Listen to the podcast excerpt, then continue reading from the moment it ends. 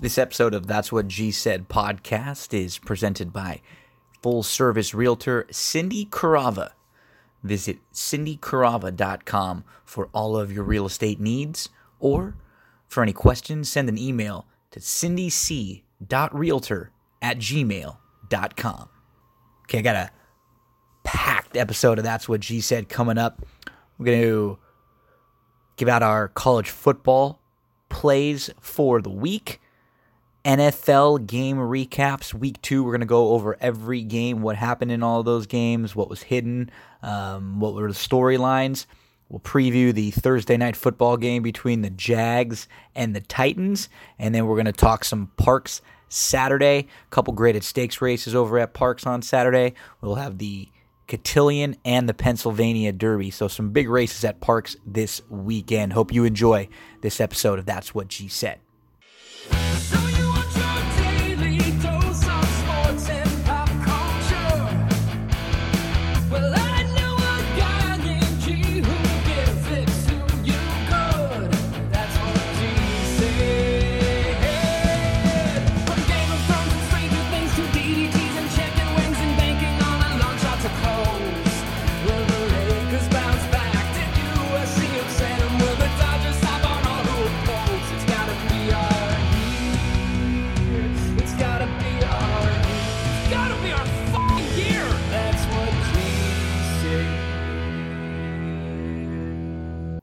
September 19th, 2019. Thanks for tuning in to another episode of That's What G Said podcast. Got to give a shout to my buddy Joey for that great theme song every time we start the show. And before you do anything, if you can, real quick, big favor to ask. Head on over to YouTube, head on over to iTunes, head on over to SoundCloud, and just subscribe to the podcast. That's What G Said. Helps me out quite a bit, build those subscribe numbers up. And then anytime I record an episode or a video, if you subscribe on YouTube, anytime I'll do some additional videos, going to start with some videos now coming up, they'll be sent to you immediately. So if you can, take a quick second, head on over, subscribe. We're on YouTube, iTunes, SoundCloud, Google Podcasts, TuneIn, Spreaker, all over the place. Everywhere you find your podcast, check out That's What G Said. Had a fun moment today. I guess, does this count? Went with my girlfriend, Stephanie. As most of you know, we are expecting a little boy in just about 5-6 weeks now, due November the 4th. So we went to the Dodger game tonight, and it was, I guess, the baby's first Dodger game, right? Right? I mean, he went to the game. He was at the game. He's there. I mean, he's not really watching the game. He couldn't eat a Dodger dog and some garlic fries and a pretzel. 2 Dodger dogs, garlic fries, and a pretzel like his pops did. But still got to head on out to Chavez Ravine. So hopefully the first of many for the little man, as it's getting closer and closer now, starting to feel more and more real. Before we get into all the sports, had to share something with you that I am really, really excited about. Now, if you didn't see, I think it was 4 years ago on Jimmy Fallon, they had like a little 8 to 10 minute skit that was basically a Saved by the Bell reboot where Jimmy Fallon was part of the Saved by the Bell cast. It was fun. You got to see Zach Morris and our favorite Saved by the Bell characters, and it was just a lot of fun, a little bit of nostalgia. Well, in the last few years, with all these streaming services, I mean, I just recapped all the BH 90210. Episodes. We've seen Full House and all of these different shows. Roseanne, now it's The Connors. I mean, all these different shows have been returned, rebooted, redone in different ways. And now we're going to have another one. And if we were to talk about all-time favorite TV shows, it'd be a difficult discussion for me. It would take like weeks to try to narrow them down, but one that I can guarantee, I can absolutely promise you that would be on my top 5 list and would definitely be battling for number 1 is Saved by the Bell.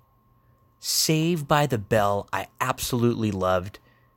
And I'm going to read some of this article directly from the Hollywood Reporter.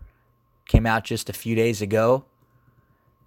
Saved by the Bell TV sequel with Mario Lopez and Elizabeth Berkley, a go at NBC Universal streamer. We've been hearing now a lot of these new shows coming out because Disney has the new streaming service now.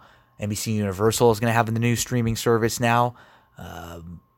Apple iTunes is going to have a new streaming service now where they are going to be having just tons of original content. So we're getting all these new shows back.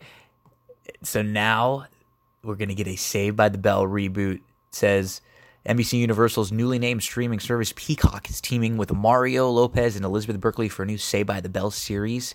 Sources say the streamer is in talks with other cast members, including Mark Paul Gosselaar, to potentially return. The new comedy explores what happens when California Governor Zach Morris gets into hot water for closing too many low-income high schools and proposes the affected students be set to the highest-performing schools in the state, including Bayside High. The influx of new students gives overprivileged Bayside kids a much-needed and hilarious dose of reality. Lopez and Berkley return to play respective characters, A.C. Slater and Jesse Spano, in what sources say are new roles as parents. So this will be a blast. I just loved it. And it's funny when you look back on things from when you were young, it feels like they went on forever, right? Like a cartoon or a show. The show was only on for 4 years. Saved by the Bell ran for 4 seasons as part of a Saturday morning block on NBC from 98 to 93. And then they had the college years, and they had the new class, which I was never really into. The college years I was okay with, and then before that, it was even Good Morning Miss Bliss. And then they had the wedding in Vegas at the very end. But wow, it felt like there were so many more seasons than just 4. And I mean, a lot of it has to do with the way it was syndicated later on, right? This became one of those shows that was always on. What was it, TBS and TNT, a lot of the basic cable channels. I remember or WGN over and over and over again. Saved by the Bell returning. Pumped about that. Okay, let's get into some college football. Let's get into our plays. First up, before we move forward, always have to go backwards, and last week was a nice week again for the college plays. Now back-to-back really solid weeks for college, and when we recap the big game, so where do we go right, where do we go wrong? Very lucky to hold on with that Kentucky game, because Kentucky absolutely blew that one. They should have beat Florida, and then Florida's starting quarterback goes down. But we got that game at 8.5, and it ended up 8. So it was very, very lucky. We got to get the most beneficial line that you can throughout the week. And when we saw that line start to float up, because everybody's looking at Kentucky having to start a backup quarterback who played pretty well early, and then he just made a couple really bad decisions late. So we were able to hold on with that victory, and we were able to slightly cover with Washington State in the Houston game, where Houston was able to cover in that one too. So 2-0 last weekend on a nice college football weekend there with just a couple of plays. And this weekend we're going to open things up a little bit more. When we went through the results from last weekend, just as far as the top 25 are concerned, Clemson, Bama, Georgia, LSU, Oklahoma, Ohio State, all big wins, Notre Dame, Auburn. Florida had to come from behind to beat Kentucky. Utah with another big win. Texas, Penn State is a team that I'm very excited to play against maybe in a couple weeks. They have a bye this week, but I might be looking to play against them in a few weeks when they play Maryland. We'll see how things go between now and then. UCF beat Stanford, Oregon with a big win, A&M.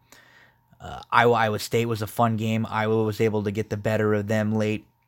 Boise State won.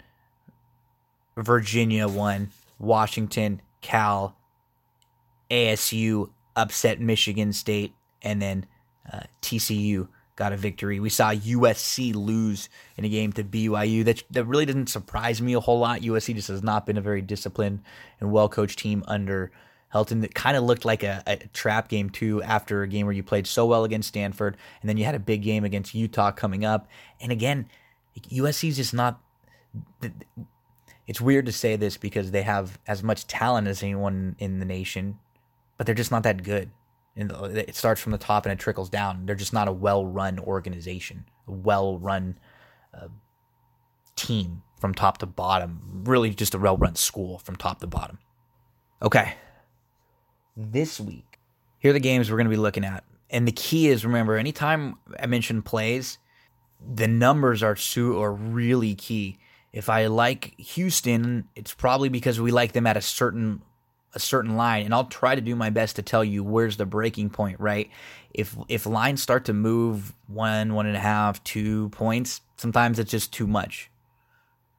Even if you like a team and you like them at, +7, and then it gets down to +4, that's probably not a good bet, right? You just got to make sure you give yourself the best opportunity. So here's who we'll start with. This is a game that seen a lot of sharp and heard a lot of sharp people playing the Michigan at Wisconsin game, and Michigan's looked miserable so far this year, and Wisconsin has looked awesome. Before the season, this line was Michigan favored by 5. Now it's Wisconsin minus 3.5, and the hook is the key in this game. Make sure to get the 3.5. You don't want this game at 2.5. 3 is okay, but 3.5 is where we really want it. So we're going to take the Michigan side in here. And you're going to see a lot of stats about Harbaugh 0-6 at Michigan as an underdog. But they're getting their senior tackle back, John Runyon, all Big Ten. He's going to be making his season debut. And they're coming off a bye week. They've been kind of out of sight, out of mind now. They're playing a Wisconsin team who's looked really, really good. Michigan's looked bad. The line has moved way too much. I still think Wisconsin should probably be favored in this game based on what we've seen early, but that extra half, if you can get the 3.5, at least the 3, but the 3.5, take Michigan there, plus the 3.5 at Wisconsin. Stanford versus Oregon, right? Stanford has looked bad. So you were seeing a trend here with the first couple plays, right? Teams that haven't looked that great to start the year. The only difference between Michigan and Stanford is Michigan's won and not looked good. Stanford has lost. They lost at USC, and then they just lost to number 17 UCF. But when they lost to USC, they've had no KJ Costello. And then USC came back and lost to BYU, so then people are really thinking this Stanford team isn't very good. But now they're back home. They're at Stanford. Oregon's coming off of a couple huge wins against Nevada and Montana. They just beat up on them. And I don't know if Oregon has the playmakers at maybe the wide receiver positions that USC has. I'm not saying Oregon's not a better team overall, and they've got an unbelievable quarterback and probably a much better well-rounded team from top to bottom. But if you're just talking about some of the playmakers at the skill positions, those are the players that kind of ran around and beat up on Stanford. I don't know if Oregon has those players, and I think Stanford at home has the opportunity to keep this game close. I saw a couple good stats from Max Meyer on Twitter. He likes this game also. Actually, I think he likes the Michigan game too. So we'll be on the same side in a couple games. He mentioned that Stanford, as a home underdog under David Shaw, 4 times they've been a home underdog. They're 4-0 straight up, 4-0 against the spread. The 10.5 just seems too much. Oregon is a 10.5 point favorite at Stanford. That's just too much, especially when you get that extra half. We're taking Stanford here, plus the 10.5 against Oregon. Next game, North Carolina against Appalachian State. North Carolina -3. Liked North Carolina in their first couple games this year. And then last week when they lost to Wake Forest, it looked like a really bad spot for them. Stayed away from that one. Now they look like a good play this week. They won 2 games straight up at home as big underdogs. And App State is not quite as good as some of the previous App State teams have been. They just allowed a ton of points late. I just think this North Carolina at home will win this game by a touchdown. 3-point favorite here. Let's take North Carolina -3. You don't want to go up to 3.5. If you can get North Carolina -2.5, that would be beautiful. Look around for that. Kansas +4 home against West Virginia. West Virginia is not that good. They lost a lot coming into this year. They did not look good early in the season, and then they just beat up on NC State. So they're coming off a good game where they looked really good. Kansas is also coming off a good game. They had a big win at Boston College. Now they're the 4-point dog at home. Look at who West Virginia lost to prior to that. They lost to Missouri. Missouri lost to Wyoming. I just don't know how good this West Virginia team is. I don't know how good this Kansas team really is, but with Kansas, we're getting 4 points at home with a team who I think is on the improve coming off a big win. Kansas +4 against West Virginia. Colorado. Buffaloes came out flat last week, and as expected, they had a big win against Nebraska. They went to overtime, and then they got down early against Air Force. It looked like a trap game on paper. They end up coming back. That game goes to overtime, so they've played back-to-back overtimes. Now they got to go on the road, a little bit of pressure off, and they play against an ASU team who is a little bit overvalued because they just beat Michigan State. And in that Michigan State game, Michigan State missed a game-tying field goal taken away because of a penalty, and then they missed the follow-up. They missed 3 field goals in that game. Michigan State should have won that game. So if they win, what is this line? Is this different? Is Arizona State still a 7.5-point favorite against Colorado? That's the key, the half. This is a 2-score. ASU's a 2-score favorite against Colorado. Just a couple weeks back, they won 19-7 against Sacramento State. Let's play Colorado + the 7.5 here. This will be the last one. This will be 6. I'm going to mention 8 games altogether, and remember, the lines are the key. The Colorado game and then Houston. Houston game is on Thursday, so make sure to get this game in. It's +5 at Tulane. Same type of thing. Tulane's coming off a 58-6 win against Missouri State. Houston lost. They actually played pretty well. They lost 31-24 to Washington State. They could have won that game. Houston is 17-3 in their last 20 games against the spread as an underdog, and they are 12-1-1 in their last 14. Play very well when they're an underdog. Keep games close. Houston + the 5 at Tulane. So we got Michigan +3.5 at Wisconsin. Stanford +10.5 against Oregon. North Carolina -3 against the Appalachian State. Colorado +7.5 at ASU. Kansas +4. It's West Virginia. And Houston +5 at Tulane. And then there are 2 other games that I'm looking at.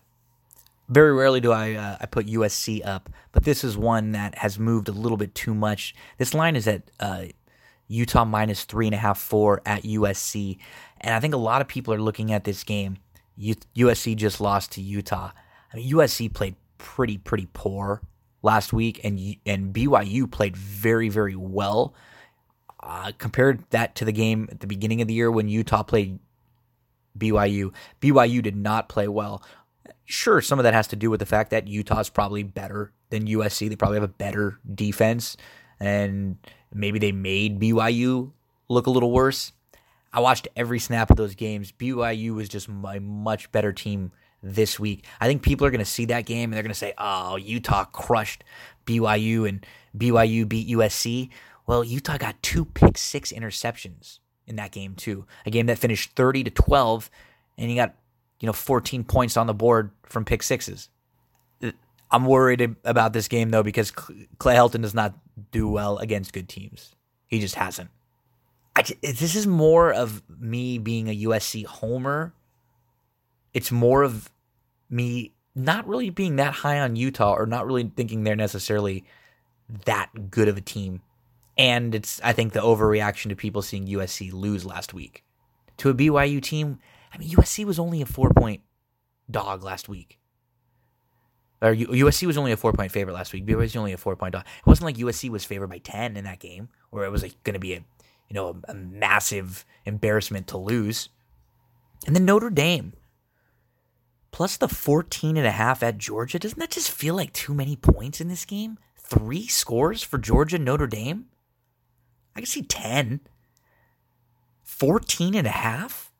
Georgia's a very good team, and maybe Notre Dame's a little bit overrated. Who knows? But I think it's too early in the season where these two teams could both still kind of go either way for this game to be that big of a spread. 14.5. We'll take the Notre Dame there, and at USC 3.5 or 4. Those are both solid too. So there are 8 games that we're looking at. Again, if the lines float up or down away from these, don't play them. You know, if it's Saturday morning and these lines have moved a couple points, don't play them. Don't play every game. As you can see, there's tons of college games and there's tons of NFL games each and every week. Do not feel like we have to play all of them. Okay, NFL game recaps. Before we get into the game recaps, let's just give you some random stats. Some random stats recorded so far over the first couple of weeks. The Dolphins have allowed 102 points. They've scored 10. It's a 92-point differential. I can do math. That's tied for second worst all time with the 1973 Saints. The 1961 Oakland allowed 99 points through 2 weeks, and they scored 0. So they had a minus 99. Couple injuries to report. Joe Staley out for the Niners, who have looked good to start. Could be a big injury for them. New England, injury to both of their starting tackles. Let's keep an eye on that.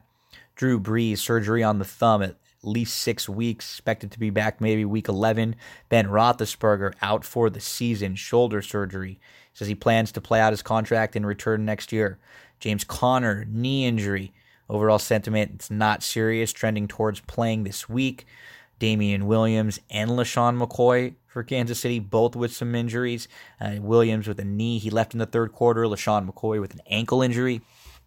Devin Singletary, he's day-to-day with a hamstring.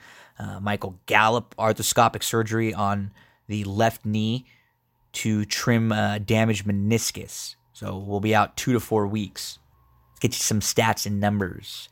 Lamar Jackson, 272 yards passing, 120 yards rushing. That's the most passing yards ever for a player who had rushed for 120 yards in the regular season. Kaepernick actually had more in a playoff game. Terry McLaurin. Some of these stats are Pro Football Focus stats. Terry McLaurin, 90% of Washington's snaps. That leads all at his position. So if you're looking to pick up someone in fantasy or maybe thinking about starting McLaurin in one of your spots, hey, you know what? He's on the field quite a bit.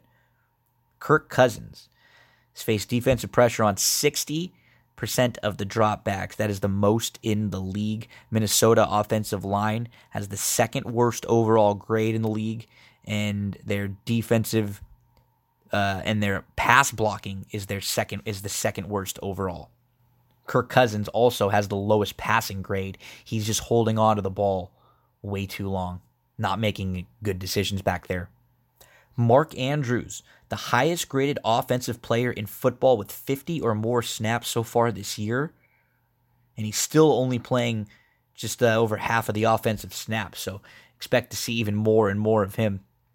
The Cowboys are now using play action the most in the NFL, 43.1%, after just using it for 25% in 2018, which is the average play action rate this year, 25%. Cowboys are 5th in RPOs, run-pass options. Trubisky has not been very good. He's had some accuracy issues. 28.8% of his passes have been deemed uncatchable, which is the second worst in the NFL. He's only had 3% of throws put in a perfect spot. That is the worst in the NFL, and he's the worst in the NFL when his wide receiver has a step or more of separation. Michael Gallup, who's banged up, he was second in receiving grade among wideouts. Second in yards per route, ninth in yards after catch per reception, and he leads the team in aim target share.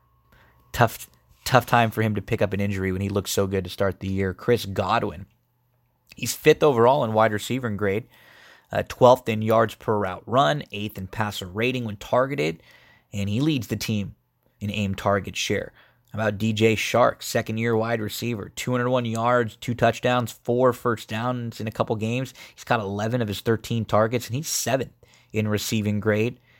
And then on the other side, you have Dante Moncrief. 2 games for the Steelers. They have graded out as the worst and the third worst single games of his career. And through 2 weeks, he is the lowest graded wide receiver in football. He had a miserable drop this week. The Bengals O-line is giving rushers less than a yard before contact per attempt. 1.8 rushing yards per attempt. That's the lowest in the league. Jameis Winston, he had a touchdown pass and a couple big-time throws. He improved in week 2. Talked about the Cowboys using that play action. What about Baltimore? They're one of only 2 teams along with the Cowboys using play action over 40%. And in play action, Lamar Jackson is 6th in adjusted completion percentage, and he's 5th in passer rating. Everybody's wondering what's up with Cam Newton. So far this year, 5 carries, negative 2 yards rushing, and 2 fumbles. Cliff Kingsbury was the first coach ever since 1974 to attempt 3 field goals while trailing a game inside the 5-yard line. And it was actually 4 because one of them, he kicked a field goal. There was a penalty. They moved it up, and he still didn't go for 4th. It's amazing. Everybody talked about how aggressive and he's going to be this, and he's the opposite. He still runs an aggressive system, a lot of wide outs, and doesn't run the ball a whole lot. But as far as going for it, McVay's like this too, which is funny because everybody talks about them being these offensive genius gurus, but they kick a lot of field goals. It's really weird. Heading into week 3 now, and since 1990, only 12% of teams to start 0-2 have made the playoffs. Chase Stewart's stat. Before we move forward, you got to go back in time a little bit. So let's go backwards to week 2. Thursday night football, Tampa, Carolina, Tampa 20, Carolina 14. Jameis had 208 yards in here. Godwin had a really good game. He had 8 receptions and 121 yards and a touchdown. And it was weird. Peyton Barber carried the ball 23 times for 82 yards and a touchdown a week after Ronald Jones had looked really good carrying the ball. He only got 4 carries for 9 yards. When Cam Newton throws the ball 51 times, you're going to be in trouble.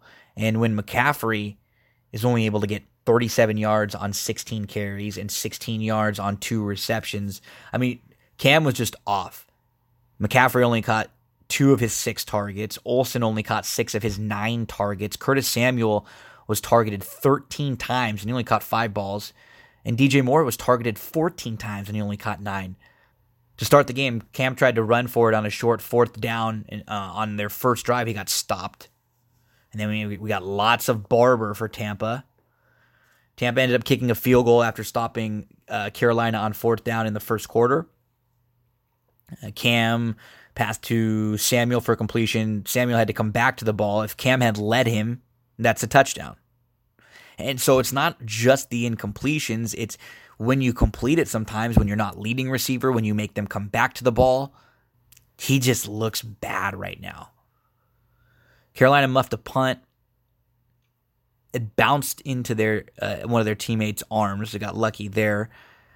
And Cam with just bad misses. Lots of penalties in the first 20 minutes of the game. Just a really ugly start to the second quarter. Carolina was up 6-3 with 8:25 left in the second. We got an OPI on Tampa, then a Jameis bad pass, then a Cam bad pass. Tampa muffed punt and recovered it. Jameis deep pass to Mike Evans for 41 yards, then a touchdown pass to Godwin.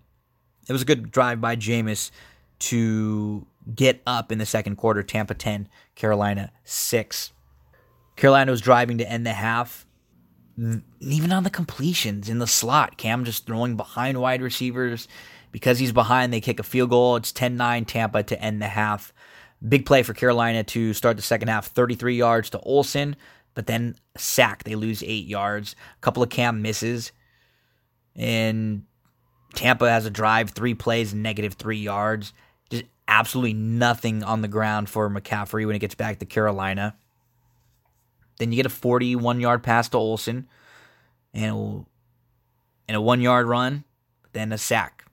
And a sack. Field goal banks off the uprights and in for Carolina. 51-yard field goal. Now they're up 12-10 on 4 field goals.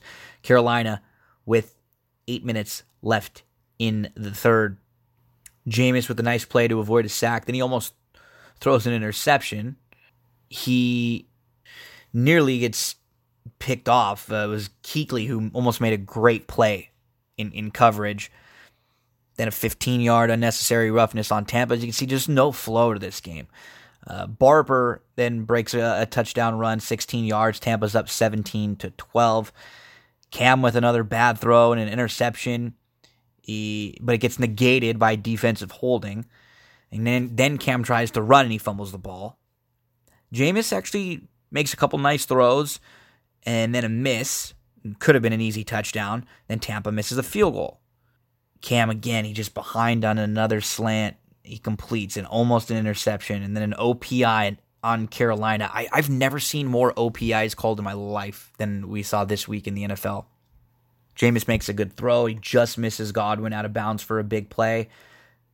Then a Carolina safety right after. Now it's 17-14 Tampa. Cam with almost another interception. Carolina gets the ball twice. Down 17-14, and they can't score. Cam misses Samuel again. He underthrows him, almost an interception. Misses a wide-open DJ Moore on a simple out route. Pass behind Samuel. I mean, we're not talking easy. He's missing 26 throws. Tampa gets the ball. Godwin first down. Barber runs it well. 21 yards total on this drive rushing. Tampa kicks a field goal for 32 yards. It's now 20-14. Carolina drives. The pass behind Olsen, who makes a great catch to save Cam. Then another bad miss for Cam. Carolina gets to the 2-yard line. They needed to get to the 1, and McCaffrey got stopped. Tampa 20, Carolina 14, and Carolina looked miserable. Cam looked atrocious. I would generally love to play games the week after a team looks this bad, but the word is that Cam might not be healthy. He might not be playing. He's still maybe in a walking boot right now. So we'll have to see what happens here moving forward. He just has not looked healthy. Tampa played a little bit better, but this was an ugly Thursday night football game. Lions-Chargers. Lions 13, Chargers 10. Start the game. Chargers 3-and-out. Detroit 3-and-out. Rivers had a nice pass to Eckler on the sideline, and Eckler with a Chargers touchdown. 7:57 left in the first quarter. Chargers are up 7-0. Detroit with a nice touchdown drive to respond. 7-yard pass, 4-yard run, 6-yard pass, 11-yard pass, 7-yard run, 4-yard run, incomplete pass, touchdown pass. Really nice drive. 36-yard touchdown pass to Johnson on a little screen pass. Detroit misses the extra point. They're down 7-6. Golladay and Stafford, who were kind of yelling at each other in week one, Stafford mainly yelling at Golladay, who seemed like he was kind of running the routes a little bit wrong. They were just a little off. Much better chemistry this week. Golladay had 8 receptions for 117 yards and a touchdown, 8 receptions on 10 targets. At Stafford was 22 for 30, 245 yards with a couple of touchdowns and a couple picks. So after the touchdown, we had a punt Chargers, punt Lions, punt Chargers. Prater misses a field goal for 40 yards after a 64-yard drive. It's now Chargers ball, 3rd and 7, and Benjamin drops a first down. That's a spot where you'd love to have Hunter Henry, who's hurt right now, right? Maybe even Melvin Gordon. Although Eckler's played well, you can't really blame what he's been able to do. Kerryon Johnson drops a first down. So not Not a beautiful game here. With minute 20 left in the half, a nice drive for the Chargers. Keenan Allen, 11 yards. Keenan Allen, 16 yards. Mike Williams with a 47-yard diving catch. It was awesome. And then they kick a 39-yard field goal, so the Chargers are up 10-6. And then you get a Golladay Stafford 27-yard connection, but then a Stafford interception. It was a crazy play. He was actually looking for Golladay.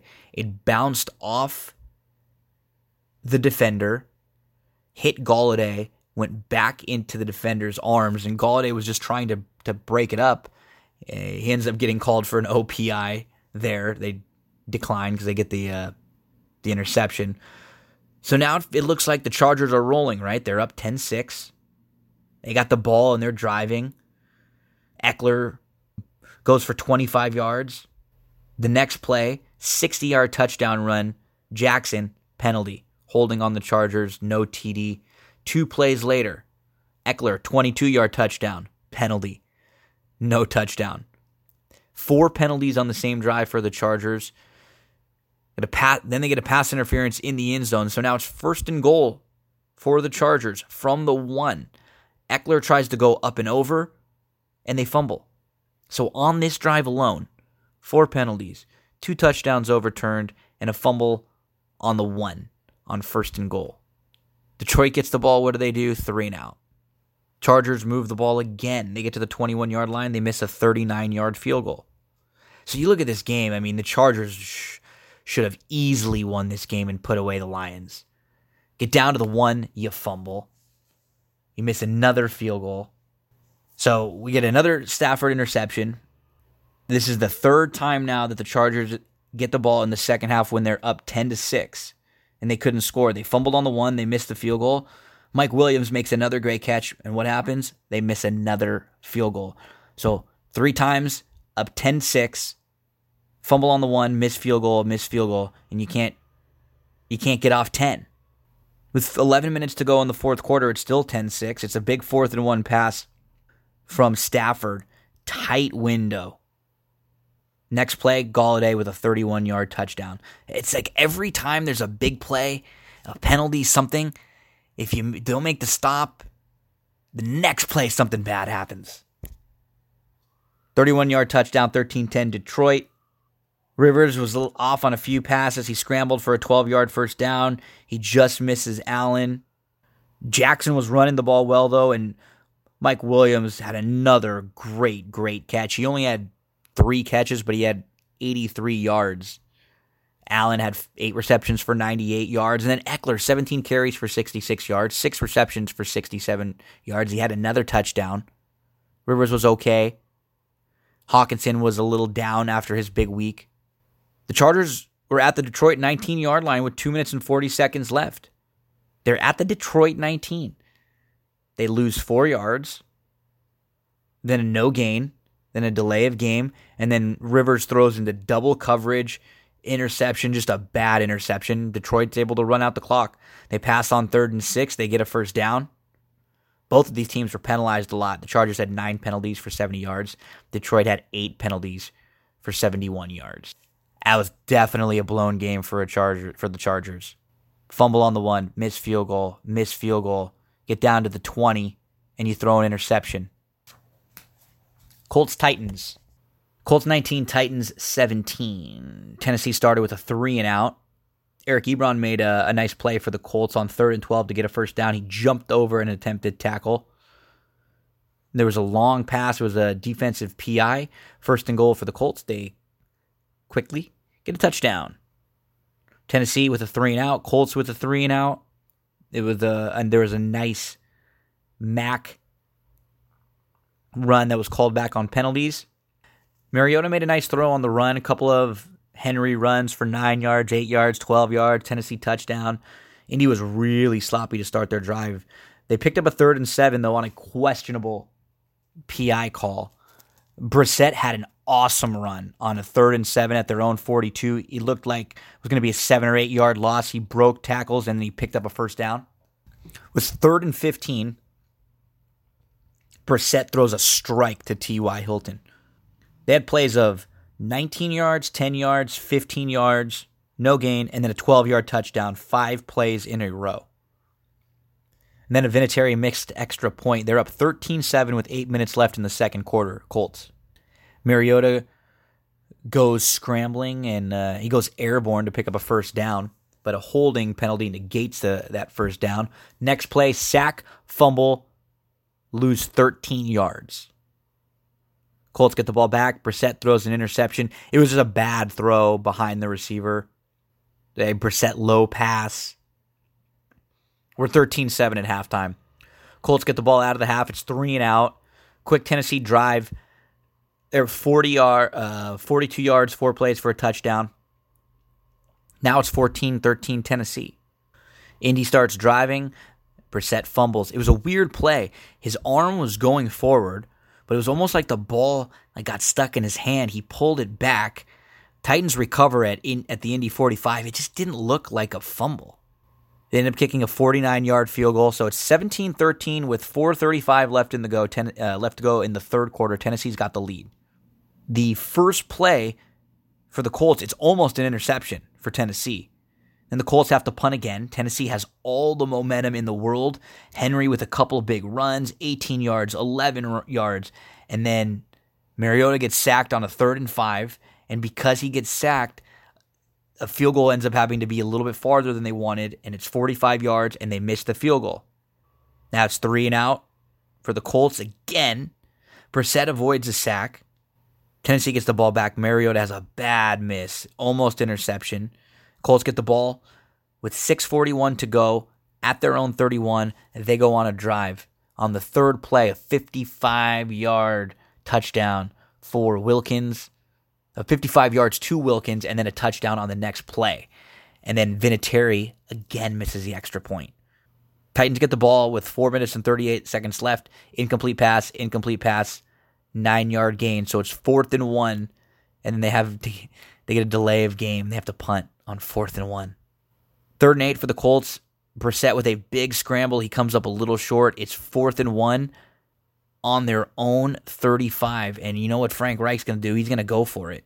QB sneak. The Colts get it. Able to run out a little more clock. They punt back to the Titans with 1:07 left. No timeouts for Tennessee. They go 4-yard pass to Delaney Walker. Mariota with a 15-yard scramble. It's 4th and 2. They have to clock the ball a couple times. Just really bad clock management. Incomplete pass on 4th and 2. Vinatieri with 2 missed extra points in here. The Titans were 1 for 10 on 3rd downs and 0 for 1 on 4th down. And the Colts were 7 for 14 and 1 for 1 on 4th. Brissett made some big plays when he had to. The Colts won this game on the road. They had 2 turnovers and missed 2 extra points, and they still won on the road. 19-17. Texans-Jags. Texans 13, Jags 12. Gardner Minshew. Jags picked up a first down, then a Minshew sack to start, so they had a punt. Texans went 3 and out. Minshew just misses Shark on what would have been a big play into Texan territory. Jags have to punt. Texans go on a 15-play, 71-yard drive. They pick up 6 first downs. They kick a 39-yard field goal, up 3-0. Jalen Ramsey. A lot of buzz and news about him. He was very upset on the sideline. He was being taken off of shadowing. He was upset about the coverage. He wanted to be on man-to-man, not in as much zone. 3rd and 9 for the Jags. Minshew with a 21-yard scramble. So they're moving the ball, but then the next play, sack, fumble, but the Jags get it back. They punt. Houston punts. Jags punt. Minshew, he misses Fournette on 3rd down. So he's a little off early. Houston punts. And then the Jags have a nice drive. Minshew fumbles, but it's recovered by the Jags. It's a 10-play, 47-yard drive. Shark nearly breaks a run for a TD. Fournette almost breaks one. It's 3-3 with 3:17 to go in the half after the Jags field goal. 3rd and 16 for Houston on their own 33 with 2 minutes left to go in the half. And Watson, he makes a pass, and they just lean forward for the first down. It was a really huge play in the game on 3rd and 16. Now it's 3rd and 5 from the 46. Hopkins gets 6 for the first down. Watson gets away from a sack. Instead of a 10-yard loss, turns it into a 4-yard gain. Next play, Watson throws a strike to Stills for 31 yards. They get down to the 5-yard line. It is first and goal with 9 seconds. Watson scrambles. Only 2 seconds left. They kick a field goal. 6-3. Houston at the half. Hyde was running the ball okay. Watson, he dropped the ball and he falls on it. It's 2nd and 6. Now we come out of the half.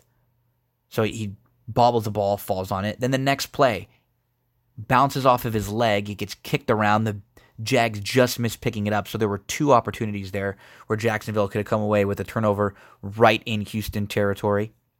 Houston has to punt. Jags get the ball. They punt. With 7:49 left in the third on their own 21, a pass is intended for Hopkins, and Ramsey drops an interception. I mean, if he had it in his hands, he was moving, this would have been a pick six the other way and would have put the Jags on top. Completely drops it.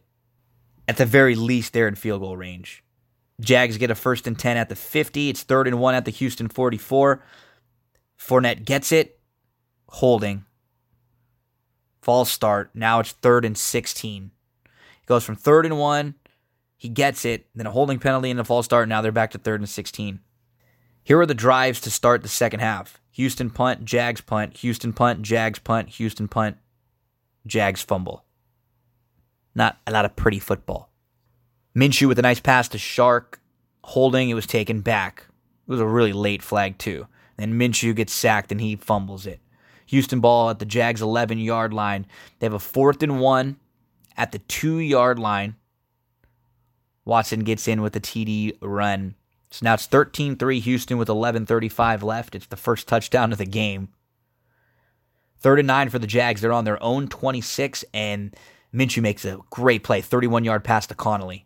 Next play, 29-yard pass to Westbrook.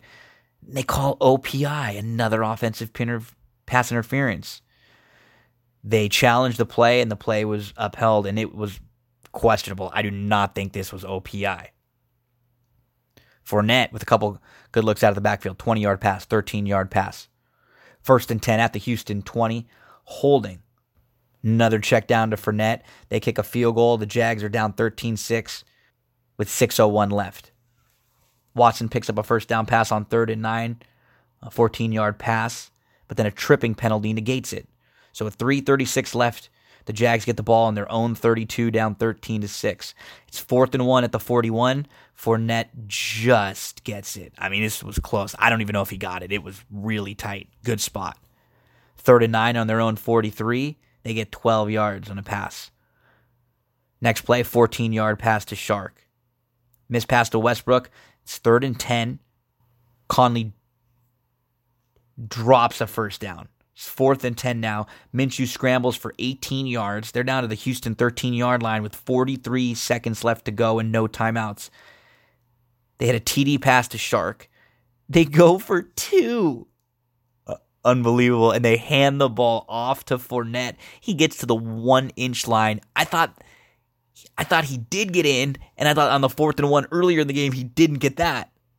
I love the call to go for 2, though. I just didn't love the play call.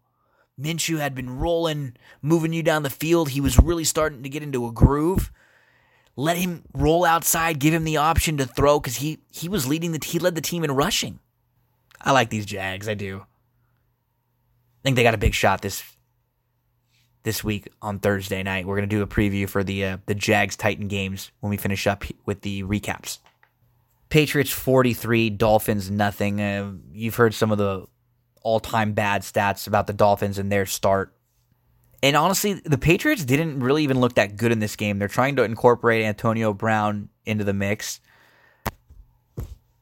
Right off the bat, the Dolphins drop a pass.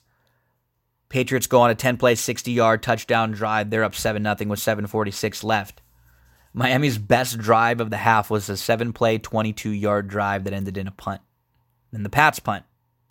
Miami goes 3 plays. They had a 4th and 1 on their own 17. They punt.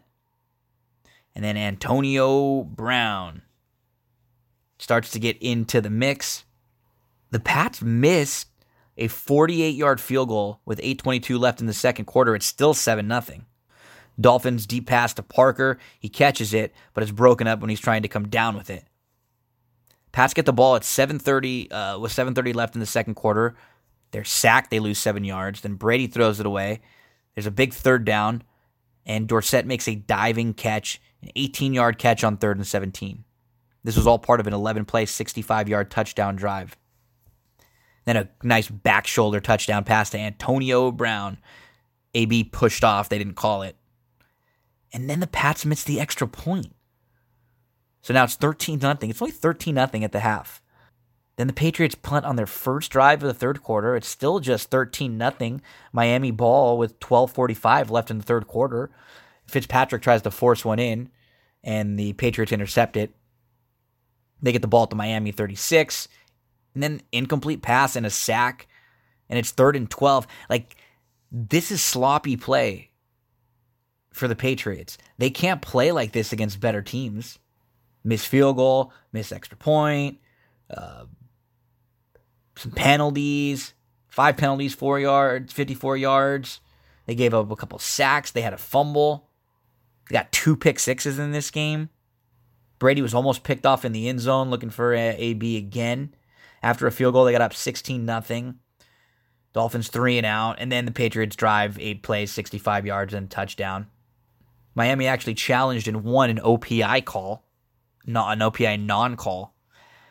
Another New England had a false start from the 1 before they end up scoring. But like, those are the things they can't do against better teams. And maybe it's just slop because you're not really being pushed against Miami. But there was another Patriots OPI penalty and then a Patriots holding penalty. On one drive, they gave up 2 sacks. The next drive for Miami gave up 2 sacks and an incomplete pass. So this wasn't a beautiful football game by any means. With 10:45 left to go in the game, Miami had 2 plays of 10 or more yards. And then Josh Rosen came into the game. He had turned the ball over on downs a couple times. He almost throws an interception. He was sacked a couple times. He just wasn't really given an opportunity. Pats 43, Dolphins 0. Bills 28, Giants 14. Giants drove right down, first drive, 5 plays, 75 yards and a touchdown. 6-yard run, 20-yard run. Reverse, 14-yard run, 8-yard run, 27-yard run. Boom, they're up 7-0 with 12:36 left in the first quarter. Then a Buffalo 3 and out. They have to punt. So the Giants, they get the ball. They're up 7-0. Good drive. It's 2nd and 5, and then Eli overthrows Ingram. It would have been at least 15 yards and a first down. They blow a chance to be at midfield, first down at midfield with a chance to go up 2 scores on this team. And then the next play, false start. Now it's 3rd and 10. Then Eli misses what would have been a tough completion, and they have to punt. Bills get the ball. They go on a long touchdown drive, 10 plays, 75 yards for a touchdown. It's a 3rd and 4, and Cole Beasley makes a good diving catch to bail out Josh Allen, and they keep the drive alive. Next play, right after that big 3rd down play, next play, pass to McKenzie for 26 yards. Allen had a couple big scrambles in the red zone. Touchdown run, 7-7, 3:43 left in the first quarter. Benny Fowler was targeted a lot for the Giants, but he did have some drops and a dropped punt here. But the Bills go 11 plays, 70 yards, and a touchdown drive. Allen with a nice throw on the run for 18 yards. But then right after he does something great, he makes a bad play afterwards. He overthrows the wide open Brown for a touchdown. But then 3rd and 6, a slant to Brown. 3rd and 10 to Cole Beasley. Singletary touchdown run, 14 yards. 13:24 left in the second quarter. Giants get the ball back. Eli, another pass deflected. Lots of passes deflected. The Bills get the ball starting on their own 2-yard line. They go 7 plays, 98 yards, and a touchdown drive. And see how big it was that the Giants could not get up by another score early on. Bills with a 15-yard pass, 9-yard pass, 14-yard pass, 51-yard pass, 14-yard TD pitch. These are the drives that show Allen's ability. He also had a 17-yard run negated by a penalty. 21-7 Buffalo, 7:30 left to go in the half. So the Giants are down 21-7. They go on a 14-play, 57-yard touchdown drive. Eli with a deflected pass. The good throw to Fowler, the 10-yard line, but Fowler gets lit up and dropped it. And so with 1:54 in the half, they attempt a field goal. So that 14-play, 57-yard drive that they're hoping to end in a touchdown, no touchdown. They're hoping to end in a field goal. Roses, who's made 20 in a row, he misses from 48 yards. So they're still down 21-7. The Bills punt. The Giants get the ball. They return it back to the 33. First down pass to the 21-yard line with 50 seconds left. Manning again gets a pass deflected for a Bills interception. So you have a nice drive. Your solid field goal kicker misses a field goal. You get the ball back. Good return. You're down to the 21-yard line, and you throw an interception. So when you're down 21-7, the Giants got the ball 5 times. Missed a field goal, interception, punt. And then they scored. It took them 5 times to get a score when they were down 21-7. They had an opportunity when they were up 7-0 to widen the margin. The Giants were just hurting themselves with bad plays by Eli and penalties. They had 4 punts on bad drives for the Bills, and they just couldn't do anything. With 3:13, the Giants got the ball, down 21-7. Now they go 12 plays, 76 yards for a touchdown, a couple passes to Fowler, big 4th and 2 at the Buffalo 15. They pick it up on a slant, and then a really nice touchdown pass from Eli to Jones. 21-14 with 11:56 left. But an immediate 13-play, 75-yard Buffalo drive response with some Josh Allen passing, a Singletary run, an Allen scramble. Allen passed. It's nearly intercepted. It's 3rd and 6.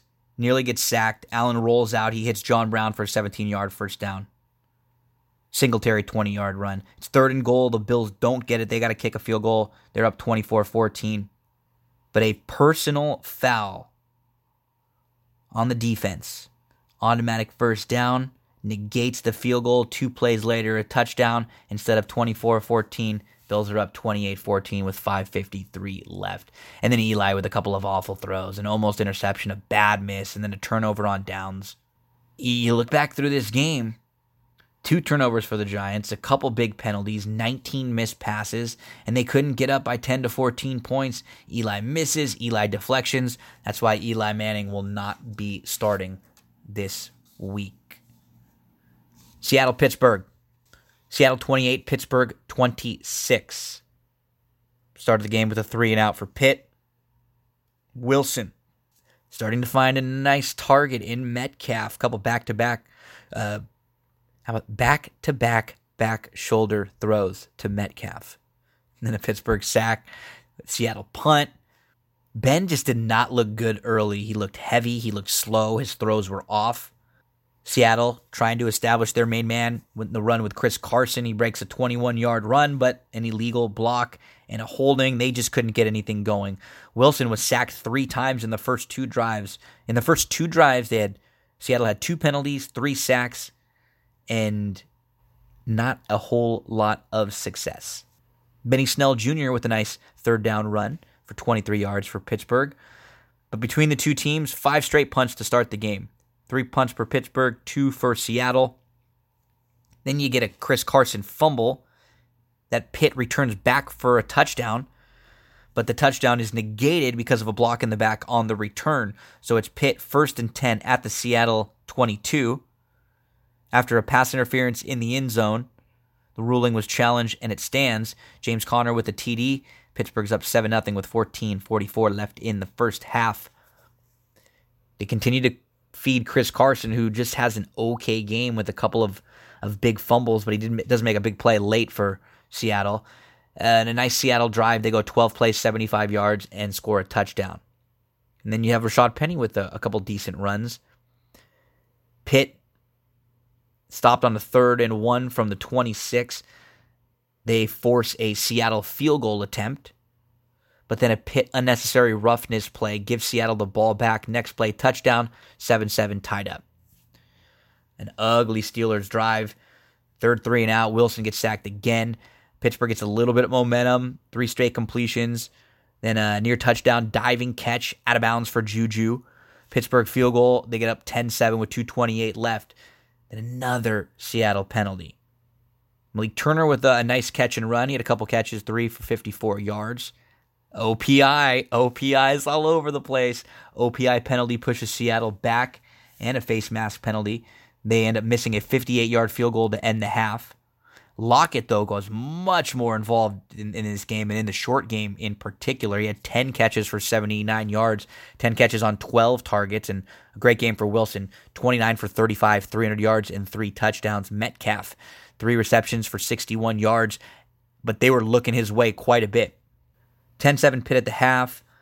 You're starting to see Procise and Penny getting a little bit of run. Then they get back to Carson to start the second half. 3 and out for Seattle, and Big Ben is out of the game. Mason Rudolph is in for Pittsburgh to start. This 3rd and 8, he hits Moncrief right in the hands. It bounces off of Moncrief's chest into the arms of a Seattle defender for an interception. I like Metcalf, man. He looks good. He has size.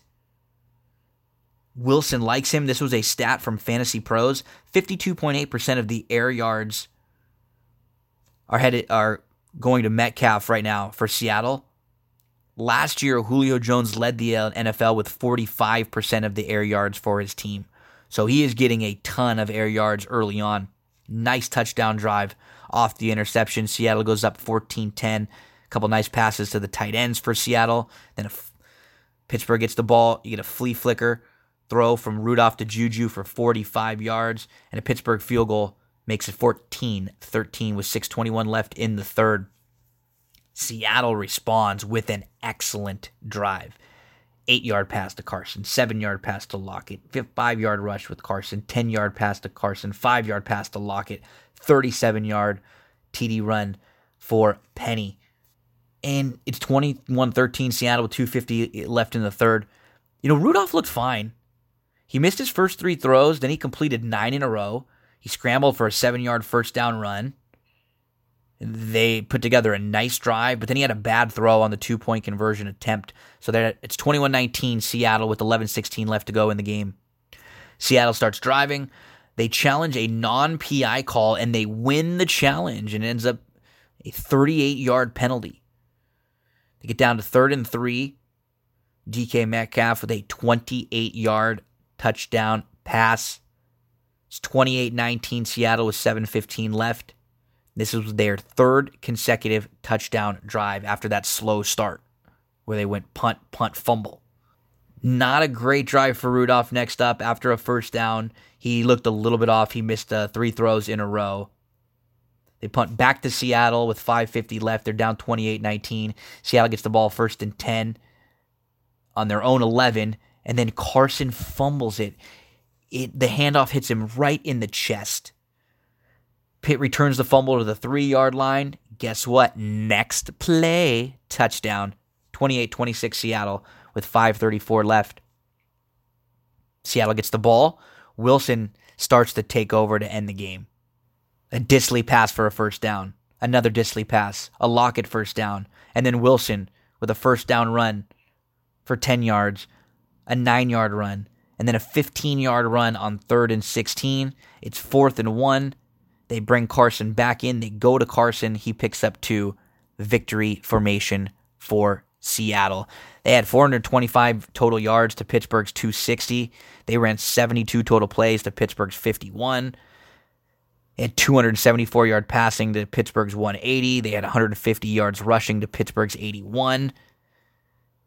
But they had more penalties. That's what kept them in the game. The penalties and the crucial turnovers. Those big fumbles. 2 turnovers and 10 penalties for 90-plus yards for Seattle. They have got to clean that up. Packers 21, Vikings 16. First play of the game for Green Bay was a 39-yard pass to Adams.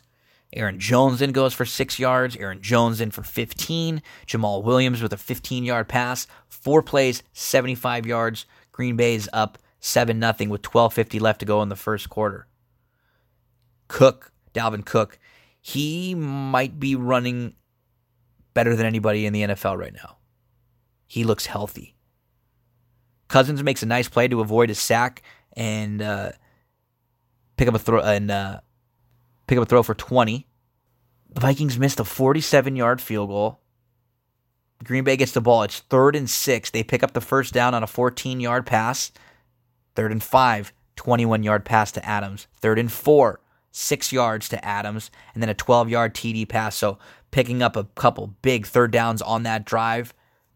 12-yard pass to Allison. And now all of a sudden, it looks like Minnesota is in the same boat that they were on the opposite side of last week. They put their foot on the Falcons early, and all of a sudden now they're down 14-0. It's 3rd and 7 at the Minnesota. 3rd and 7 for Minnesota. Cousins is scrambling. He scrambles for 11 yards, but he fumbles at the end of the play. And it was very lucky to be recovered by the Vikings.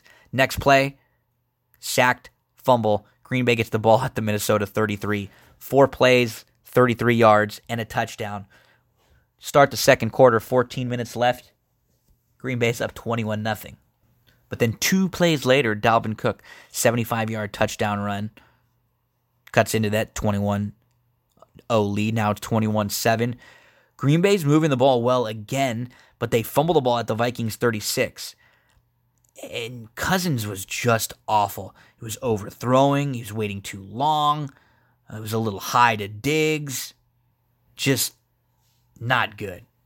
Green Bay missed a long pass to Adams, and then Cousins throws into major traffic behind Diggs, deflected and intercepted for Green Bay at the Minnesota 47. Intercepted for Green Bay. They're at, later on the drive, they're at the Minnesota 47. It's 3rd and 1, and then 4th. They're both unsuccessful. Cousins is like falling down. He's almost wrapped up. He gets a pass to a receiver who takes a screen 66 yards to the 3-yard line. Next play, the Vikings scored a touchdown. It's nullified by OPI, a bad call. He just missed Diggs on another touchdown. Then he overthrows Rudolph, so they have to kick a field goal. It's 21-10 Vikings with 50 seconds left in the half. Another Vikings offensive pass interference. Cousins almost was sacked to start the third quarter. Rodgers makes a nice throw. It looked like his hand was hurting a little bit, though. He was kind of shaking his hand a little bit. A couple plays later, Rodgers fumbles the snap, and Minnesota recovers at the Green Bay 42. Another Minnesota offensive pass interference. Vikings have a 45-yard touchdown pass to Diggs. It is almost picked off. Then there's a penalty on Diggs, so the extra point is longer, and it ends up getting blocked. Now it's 21-16 with 9:12 left to go in the third. That's the last score of the game. That was the final score of the game. 3rd and 7 for Green Bay at the 50. They get sacked. They lose 10 yards. Cousins with a nice throw on 3rd and 4 for 30 yards. Gets to the Green Bay 41. And a holding penalty. The Vikings punt. So after the Vikings scored, with 9:12 left in the third, Green Bay punt, Vikings punt, Green Bay punt, Vikings punt, Green Bay punt, Vikings interception, Green Bay punt, Vikings punt, Green Bay punt, Vikings fumble to end the game at the end of the game. Not a lot. There's a deep pass to Valdez-Scantling that just missed. A deep pass from Cousins to Diggs. It dives, but it's just out of his reach. Another OPI, this one for Green Bay. How many offensive pass interference calls are we going to see? Vikings sack Rodgers. They're running the ball well, though, with Cook and with Madison. Both. Their pass game with Cousins looks hideous. Cousins avoids a sack, though. He's a little wiry. He's able to get away from sacks every now and then. He picked up 6 yards. It's 1st and goal for the Vikings. They're at the 8-yard line. Then Cousins with an awful, Hail Mary type lob to Diggs with 3 defenders around for an interception. Green Bay gets the ball. A couple nice plays from Rodgers, but the passes are broken up by good defensive plays from Minnesota. Cousins with another bad throw. The Packers drop what should have been an interception. Vikings have to punt back at 3:14. Jones picks up a first down of 13 yards. Rodgers with a first down pass to Adams. They run the ball down to 14 seconds, and they punt it. The Vikings get the ball back with 6 seconds left. Vikings had 4 turnovers to Green Bay's 2. And Green Bay had the time of possession for 34 minutes compared to just under 26 for the Vikings. So we're in the middle of the football recaps. I'm sure a lot of you like football. You probably like to gamble. You probably play some fantasy sports, right? So just stop right now. Go to thrivefantasy.com or download the Thrive Fantasy app. It's basically DFS. If you've played DraftKings, if you've played FanDuel, but there's a difference with Thrive Fantasy. You build a lineup based around props. You're not picking players for each position. You're picking off of a list of props. You pick 10 of the 20 props and you see which ones you think will go over or under. Even if this is something that you're thinking about and you're like, maybe, here's why you should try it. Because if you go right now, sign up, and use the promo code GINO, G-I-N-O, when you deposit $10, you get a $10 bonus. So go right now, download the Thrive Fantasy app, sign up, use the promo code GINO, deposit $10, you'll get an extra $10 bonus, and you'll have $20 in there to go mess around and see if you like it. Give it a try. I've been playing in it now for the last couple weeks. If you like DFS, if you're a gambler, if you like football, if you like any sports at all, there's more than sports. There's esports in there, baseball, all sorts of different sports. Check it out. But remember, make sure to use that promo code GINO if you want to get the $10 bonus. So thrivefantasy.com or the Thrive Fantasy app. Use that promo code GINO. So I'd say probably the most surprising team through 2 weeks would have to be in this next game. 49ers 41, Bengals 17. Go on the road back-to-back weeks to kick off your season. And after Jimmy G did not look good in week 1, he looked much better in week 2. Right off the bat, you know it's not going to be a good start when you have a penalty on the kick return. Cincy returns the kick, holding, 10-yard penalty, nice start. First play, Dalton sacked. Next play, Dalton fumbles the ball, gets it back. 3 and out, Bengals punt. So you have a penalty, a sack, a fumble, get it back within 4 plays. And then San Francisco, they just look like a buzzsaw. 6-yard run. Samuel, 6-yard run. 3rd and 2, they get a first down. Next play, wide open touchdown pass to Marquise Goodwin. Complete blown coverage. 7-0 San Francisco with the 11:21 left in the first. 47-yard pass to Boyd, then a 3rd and 7, Boyd first down, Tyler Eifert short touchdown pass, Cincy quick strike back, 7-7, 6:43 left in the quarter. And then Jimmy G wasn't instantly good, he took him a little bit to get warmed up, high throw, then a good throw, then he avoided a 7-yard loss for a positive gain, then he had a 9-yard scramble, then we got a Mostert screen pass for 39 yards. All of a sudden, it's 14-7 San Fran with 2:36 left in the quarter. Bengals punt. 49ers penalty, incomplete pass, penalty, interception on a bad Jimmy G throw. And so, since he gets the ball, Dalton passes, but he's beyond the line of scrimmage, and that ends up hurting the Bengals. They end up missing a 52-yard field goal. And then anytime something bad happens, just a couple plays later, Breida breaks a big run, 34 yards, 49ers touchdown. Now all of a sudden it's 21-7. Instead of 14-10, if you kick that field goal, now it's 21-7. 10:04 left in the half. Dalton throws what would have been a pick six. It was dropped. And then the defensive player kicks the ball. It's a penalty. 3rd and 2, big play for John Ross. They end up kicking a field goal from 37 yards. It's 21-10 with 6:57 left in the half. So they're trying to hang around. But then Jimmy G. Samuels for 38 yards, then a touchdown to Mostert that gets called back for holding. And instead of a touchdown, it ends up 3rd and 12 at the 39, and they have to punt it. They end up punting to the 1. Then another near Dalton interception. Overall, he didn't look bad, but it was just Jekyll Hyde, like good throw, bad throw, good throw, bad. Not just bad overall, but just very inconsistent. He had a really bad interception on the run. So it's first down for San Francisco on their own 33. A drop pass for a first down by Samuel, but a nice field goal drive puts him up 24-10 at the half. First play of the third quarter, 39-yard pass to Samuel, a strong touchdown drive by San Fran. 7 plays, 75 yards, touchdown. They're up 31-10. And then a couple sacks by San Fran on the next drive. Cincinnati's defensive front supposed to be okay. They're not getting any pressure on Jimmy G at all. This was just a beatdown by San Francisco. They kick another field goal, and they're up 34-10 with 4:34 left in the third, and it's a 41-17 final. Garbage late touchdown to John Ross with 45 seconds left. But when you look at this one, San Fran had 27 first downs. Cincy had 14. San Fran had 527 total yards. Cincinnati had 316. San Fran had 8.4 yards per play. Cincinnati was 4.9.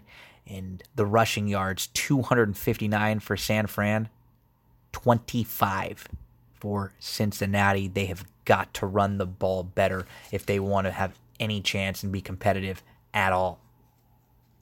Cowboys, Redskins. Cowboys have looked very good through 2 games. They win this one 31-21. The first play was for Washington was a long pass to McLaren. It was almost an interception. Washington punted. Dallas punted. Washington punted. Then Chris Thompson looked pretty good early with a couple catches. He ended up with 5 receptions for 48 yards and a couple carries. Dak, he eluded a sack, but he threw behind a wide receiver. The ball ended up being tipped and intercepted. Washington gets the ball at Dallas 38, and that was one of the few mistakes, even though it really wasn't 100% Dak's fault. Still was a little off on that throw, but he finished 26 for 30 for 269 yards, 3 touchdowns, that interception. He had 5 carries for 69 yards and a 42-yard run. He hit Gallup 6 times for 78 yards. Devin Smith had a touchdown. Amari had 4 receptions and a touchdown. And Witten had 4 receptions and a touchdown. Cobb had 5 receptions, so really spreading it around. Don't forget about Zeke, who had a couple receptions and his 23 carries for 111 yards. It was a 3rd and 2 for Washington. They complete a pass to AP to the 1 for a first down. And then Adrian Peterson rushing touchdown, 7-0. Washington goes up with to start the second quarter, 14-15 left in the second. Amari Cooper had a drop, then Dak got sacked, and Peterson was running well early on. After back-to-back Dallas penalties, Washington got down to the Dallas 42, but then a big sack for Dallas. A loss of 13 forced a Washington punt. Dallas went on a 7-play, 97-yard touchdown drive that ended up with a Devin Smith 51-yard touchdown on his first catch of the year. Extra point, doinks off the side and in, 7-7 with 6:10 left in the half. Washington 3 and out, and then Dak misses a wide-open Gallup. It's 3rd and 8. They hit Cobb for a first down, and then Dak 3rd and 1, keeper run for 42 yards. 3rd and goal from the 5 of Washington. They stop Dallas, but then a defensive holding, automatic first down for Dallas. Next play, you know what happens, folks. Touchdown, Dallas, 14-7. They go up with 9 seconds left to go in the half. Starting at 9 minutes and 44 seconds left to go in the second quarter, Dallas, their drives for the rest of the game. 7 plays, 97 yards, touchdown. 11 plays, 83 yards, touchdown. 9 plays, 75 yards, touchdown. 11 plays, 68 yards, field goal. 10 plays, 54 yards, touchdown. And then at the end of the game, they had the ball for 6 plays and 45 yards. They get a Cooper touchdown to go up 21-7 with 9:58 in the third. And the Cowboys really turned up the defensive pressure in the second half. Washington still was able to go on a drive, 11 plays, 75 yards. They score a touchdown for Paul Richardson, 9 yards. So it's 21-14 with 4:30 left in the third quarter. Dallas, with a quick answer, they get down to the 3-yard line. They score a touchdown that gets called back for holding. Washington's able to force a field goal from Dallas, and then Dallas, offensive holding, false start, and an illegal block. So the field goal for Dallas, 13:51 left. It's 24-14. Watching this game, man, Terry McLaurin is good. He had 5 receptions for 62 yards and a touchdown on 9 targets. He seems like he gets open quite a bit. Dallas dropped an interception. They bobbled it. It was an easy catch by the Dallas defender. And Washington ends up turning it over on downs. And then Dallas with the TKO, 5:07 left. They get up 31-14. Washington scores a late touchdown, 11 plays, 75 yards. McLaurin with a back shoulder touchdown catch. Dak picks up a first down running. Zeke picks up 27 yards on the final run of the game. Third downs, Dallas, 7 of 11. Washington, 2 of 11. Cowboys get the win, 31-21. Ravens, Arizona. Lamar Jackson. Gave you that stat earlier. His 270 yards passing and 120 yards rushing. And Mark Andrews, major target for him. He had 112 yards receiving on 8 receptions and a touchdown. Marquise Brown, instead of the big plays, he was more involved this week, but for less yardage, he had 8 receptions for 86 yards on 13 targets, so he's more than just a big play guy. Right off the bat, we get a punt from Zona, and Baltimore, we're starting to see this side of Lamar where he's able to throw the ball just more than we all expected. Throw to Brown. A 19-yard run, 3 throws to Brown on the first drive. Mark Andrews with the 27-yard touchdown catch and a really nice drive and a touchdown. A really nice play design. 7 plays, 94 yards and a touchdown, and it's 7-0 Baltimore. And Arizona goes 3 and out. Murray's not ready for the snap. It's 4th and then on a 4th and 3, Baltimore overthrows. Jackson overthrows. Larry Fitz, Murray's having him look a little youthful. Back-to-back catches for Fitz early on, and then a 34-yard pass to Christian Kirk. It's 3rd and 1 for Arizona. They have to end up having to kick a field goal from the 4-yard line. 7-3 with 2:18 in the first. Lamar almost throws an interception when driving to start the second quarter. Baltimore ends up kicking a field goal on that drive, 10-3 with 14 minutes left in the half. Kyler with a nice couple of throws, then a sack. He just looks like a rookie. He makes a good play or two and then kind of takes a step back. But he does. He's better already than I maybe ever thought he was ever going to be. He's good. He's got some ability. 4th and 1, Kyler scrambles. He gets it, but then the whistle blows. They called a timeout. The one thing I really notice when you watch these games is Kingsbury might be a good play caller, but he is not a good head coach, and that's why I don't think he succeeded as a head coach. We'll get to some of the other reasons why. But he just didn't seem to be in sync very well with Kyler. They still ended up getting the first, then a 31-yard pass to Johnson. They puts them at the Baltimore 10. It's 2nd and goal from the Baltimore 8, then a false start, so it's 2nd and goal from the 13. Now it's 3rd and goal from the 3, and they kick another field goal. So they kicked a field goal from the 4-yard line and now the 3-yard line. Twice inside of the 5-yard line, they kicked field goals on 4th down. It's 10-6, 8:31 left in the half. Baltimore drive, 9 plays, 85 yards. They have a couple Lamar runs, 6 yards, 5 yards, 18 yards. Then a pass to Andrews for 24 yards. Ingram with a 12-yard pass. And then a Baltimore touchdown, 17-6 with 3:45 left in the half. Arizona returner makes a bonehead play. He just steps out of bounds inadvertently at the 6-yard line. So it's 3rd and 6 for Arizona. A big throw for Kyler. They hit the first down. Zona has to punt. Then Baltimore has to punt. And a great throw and catch to Kirk for 24 yards, then a sack. So it's 17-6 at the half, Baltimore. Lamar starts to really get running. He runs away from pressure from 11 yards. He ran really well and looked really fast, but they have to punt.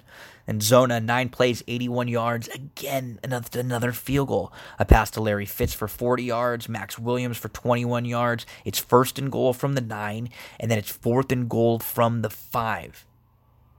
They kick a field goal. Baltimore penalty. makes it 4th and 2. And they still kick a field goal. So the third time inside of the 5-yard line, they kick a field goal again. It's 17-9 with 9 minutes left to go in the third quarter. A horse collar tackle on what would have been 3rd and 10 gives Baltimore an automatic first down at the Arizona 49. 3rd and 7, Lamar with a strike to Andrews for 9. Another 3rd and 7, Andrews for 8. 3rd and 20, Lamar runs for 19 yards. So it's 4th and 1 at the 5. They're going to go for it and end up, it's a delay of game, so they have to kick a field goal. So it's 20-9 with 14:56 left. After a big pass from Kyler to Larry Fitz for 54 yards, sets up Arizona nicely, wide open, blown coverage from Baltimore.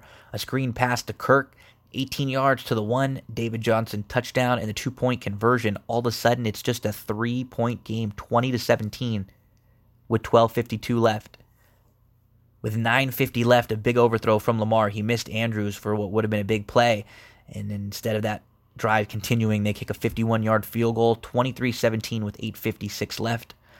A sack for Baltimore and a pass breakup. Arizona has to punt it. Baltimore gets the ball. Lamar with a near interception. It was bobbled and then popped up. Another near interception. Baltimore ends up punting. Zona gets the ball with 3:48 left, and they just can't do anything about it. 3rd and 11 for Baltimore. They're trying to run out the clock, and they get a 41-yard pass to Marquise Hollywood Brown. Baltimore, 7 for 14 on third down, made the big plays. Zona just 2 for 11. You look at the time of possession. Baltimore, 37 minutes and 38 seconds to Arizona, just 22-22. But Baltimore's 10 penalties helped keep Arizona in the game. And the fact that Arizona was kicking field goals all game instead of going for it. Inside the 5. Ravens 23, Arizona 17. Rams, Saints.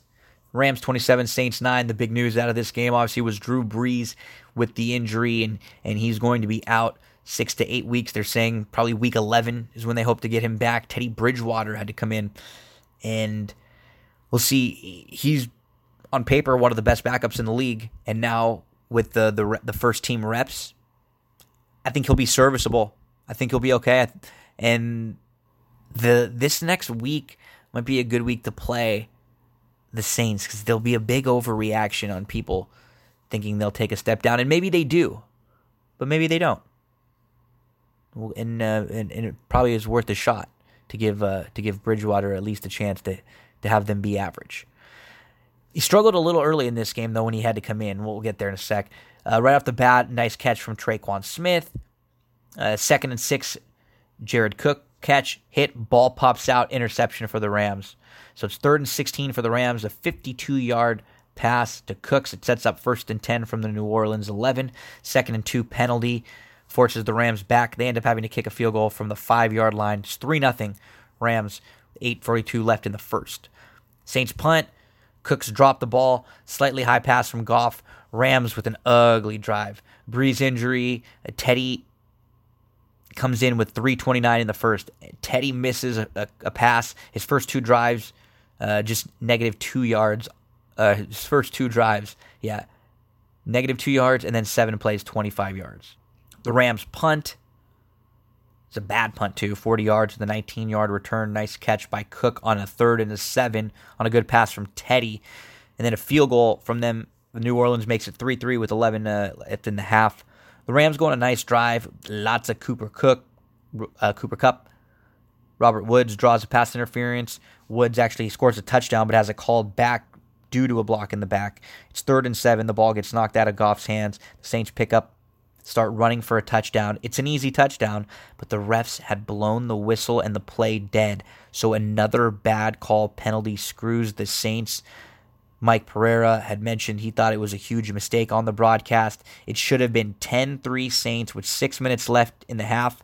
Instead, the Saints have the ball, but it's first down on their own 13, and they're just unable to make much happen. They get stopped on a big 4th and 1 on the 48. The Rams get the ball. They get to the 4-yard line, and they kick another field goal with 6 seconds left in the half, so it's 6-3 Rams. I don't understand in this particular case why they didn't take a shot, because the Rams were getting the ball to start the second half also.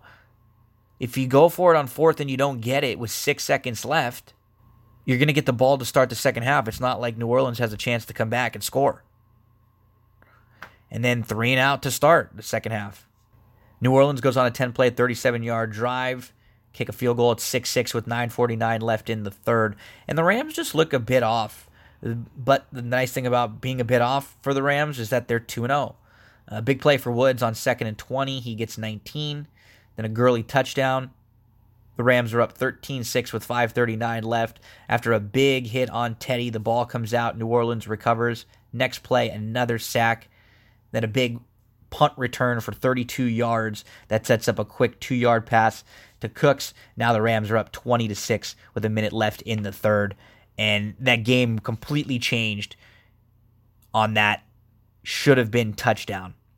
Traquan Smith with a 28-yard pass from Teddy. Teddy really did start to look better as the game went on. A big, they set up for a field goal. It was 29, and then it was a big pass from Kupp late for 66 yards. Put him down at the 1 and a Goff touchdown. That got the Rams up 27-9. KC 28, Raiders 10. This was a weird game because all of the scoring was early. Raiders were up 10-0 in the first quarter. The opening drive, 10 plays, 65 yards, field goal. KC gets the ball, 1st and 10. Three straight runs. When Oakland got the ball, 1st and 10 to start, three straight runs with Jacobs. 4th and 1, they kick a field goal. So down in the red zone for the first time, run. Not really creative after driving the ball well. Kansas City punts. Mahomes with a rare miss. Card throws a deep pass when the Raiders get the ball back. Pass interference. Now it's 1st and goal from the 10. 3rd and goal, wide open touchdown pass. The Raiders are up 10-0 with 4:46 left in the first quarter. Mahomes with a nice 3rd and 6 play for a first down, but they have to punt again, so KC punts it twice to start. The Raiders get the ball back. It's 3rd and 8. They challenge a pass interference call. No change. They have to punt the ball. After a dangerous pass from Mahomes that's a near interception, Oakland gets hit with a roughing the passer call. Start the second quarter. It's 10-0 Oakland. First play of the quarter. 44-yard touchdown from Mahomes to Robinson. Wide open. Now it's 10-7. And then Jacob starts running well for a first down. Then he loses a yard. Carr scrambles, jumps, fumbles the ball out of bounds. He just misses a first down, and the Raiders have to punt it back. 14 plays, 95 yards, touchdown for Kansas City. They go 14 yards, Watkins, McCoy run, Kelsey 15 yards. 3rd and 9, Watkins wide open first down. 3rd and 7, Kelsey first down. Just missed on a touchdown. And then it's 3rd and 10. Another first down pass to Robinson, negated. Now it's 3rd and 20. They throw a 42-yard touchdown. It's just unbelievable what Mahomes does when it's 3rd and long like this. He makes it so, he looks so easy. The Raiders get the ball. They have to punt it back. Lots of Kansas City penalties kind of keeping them hanging around. They start on their own 6, back to their own 5. Damian Williams, 32-yard pass. Robinson, 43 yards. Kelsey, 27 yards, touchdown. All of a sudden, 3 touchdowns now in the second quarter, and it's 21-10 quickly. 1:41 left in the half. Carr gets sacked. Raiders fumble. Then they recover. They have to punt it back. Kansas City gets the ball with 47 seconds left in the half. First play, 39-yard touchdown to Robertson. They had 4 touchdowns in the second quarter, 4 touchdowns from Pat Mahomes passing, 5 straight completions over 30 yards, 278 yards in the quarter. 28-10 at the half, 28-10 final. I mean, the second half, Kansas City only had 130 yards, 3 punts, a fumble, and the end of the game drive. Raiders just couldn't get up to spike the ball for a field goal attempt at the end of the half. They were just a couple seconds off. Could have given them a little bit of momentum. They had the ball first and goal at the 4, and Carr threw an interception in the end zone. Kansas City had 10 penalties for 114 yards. Oakland had 7 penalties for 52 yards, and Kansas City was 8 of 14 on third down. Oakland did well on third down too, but it just seems like you look at these teams that win, you look at the good teams with the good quarterbacks, and they're just really good on third down. KC 28, Raiders 10. Bears 16, Denver 14. This was a defensive back-and-forth game. Field goal on the opening drive for Denver. It was a 3rd and 9 for the Bears. Trubisky with a good throw deep pass to Cohen, and it was broken up by the defense, so Bears had a punt. Denver punts after a 20-yard drive. 3rd and 3, David Montgomery run, a 9-yard run, 7-yard run. Bears end up kicking a 40-yard field goal, so it's 3-3 early. Flacco gets sacked, almost back-to-back sacks, and Denver punts. A 16-yard pass to Cohen. Trubisky overthrows Gabriel. It's 2nd and 10. Trubisky scrambles for 8. On a 4th down, they kick a field goal. So it's 6-3 Bears with 5:10 left to go in the half after an opening field goal. 5 straight punts for Denver. And Flacco with a near interception, 6-3 at the half. A couple of punts to start the second half, and then a 21-yard pass to Emmanuel Sanders. Sanders gets to the Chicago 42, but Denver can't do anything more. They end up having to punt. Bears go 9 plays, 80 yards. Patterson with a 42-yard run. David Montgomery with 7 touches on the drive. 13-3 Bears with 1:14 left in the third. Looks like this game is over. Bears up 2 scores with that defense. But then Denver, 24-yard pass, 12-yard pass, 7-yard pass, 7-yard run, 6-yard run, a roughing the passer call. And then Flacco misses 3 straight, so Denver has to kick a field goal. It's 13-6 with 13:37 left in the game. After that Broncos field goal, Bears lead 13-6. Get a Broncos drive. It goes 16 plays, 75 yards. Freeman with 11 yards and then 14 yards. It's 2nd and 4 at the 4. And Sanders couldn't get into the corner, so it's 3rd and 2. And then Flacco just throws a terrible interception with 4:45 left. There's no reason to throw that. It's 3rd and 2. They still have another play coming. They could still take another shot. It's right to the Chicago defender. And the Bears are only able to run off 1:57. They have to punt the ball back to Denver with 2:48 left. Freeman with the 19-yard pass. It's 4th and 10 at the Chicago 43, and Denver picks up 10. There's a 4th and 3. They get 5. It's 1st and goal at the 7. Touchdown, Emmanuel Sanders. The Broncos set up to go for 2, trying to win the game. They're down 13-12. They're going to try to win this game. Take the lead. There's a penalty, a delay of game on the 2-point conversion. It backs them up, so they try to kick the extra point. They miss the extra point. There's a penalty on Chicago for offsides. So it moves Denver back up. They decide to go for 2 again, and they get it. So now Denver is up 14-13 with 31 seconds left to go. Bears start on their own 25, and on the first play, a roughing the passer call, and it was a bad call. It moves them up to the 45-yard line, then an incomplete pass. Too many men in the huddle. It's 4th and 15 with 9 seconds to go at the Chicago 40.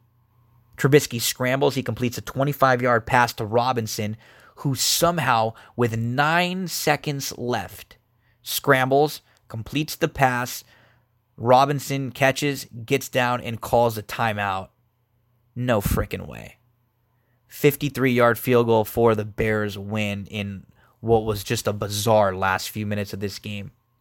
Denver had 27 first downs to the Bears 18, 76 total plays for Denver to the Bears 56, 372 total yards for Denver, 273 for the Bears. But Denver with 10 penalties for 81 yards and an interception on the 2-yard line. Ugh. Falcons-Eagles, Sunday night game. Falcons 24, Eagles 20. Falcons got up early 3-0 with a 50-yard Bryant field goal. Wentz was pressured. He threw it away. There was a penalty, defensive holding for a 1st down. Still, Philly had to punt the ball just a couple plays later. Atlanta just could not run the ball at all. Really, both of these teams didn't run the ball at all. 49 yards and 57 yards rushing. Matt Ryan, big theme of the night, missed throws and off. Matt Ryan missed a throw.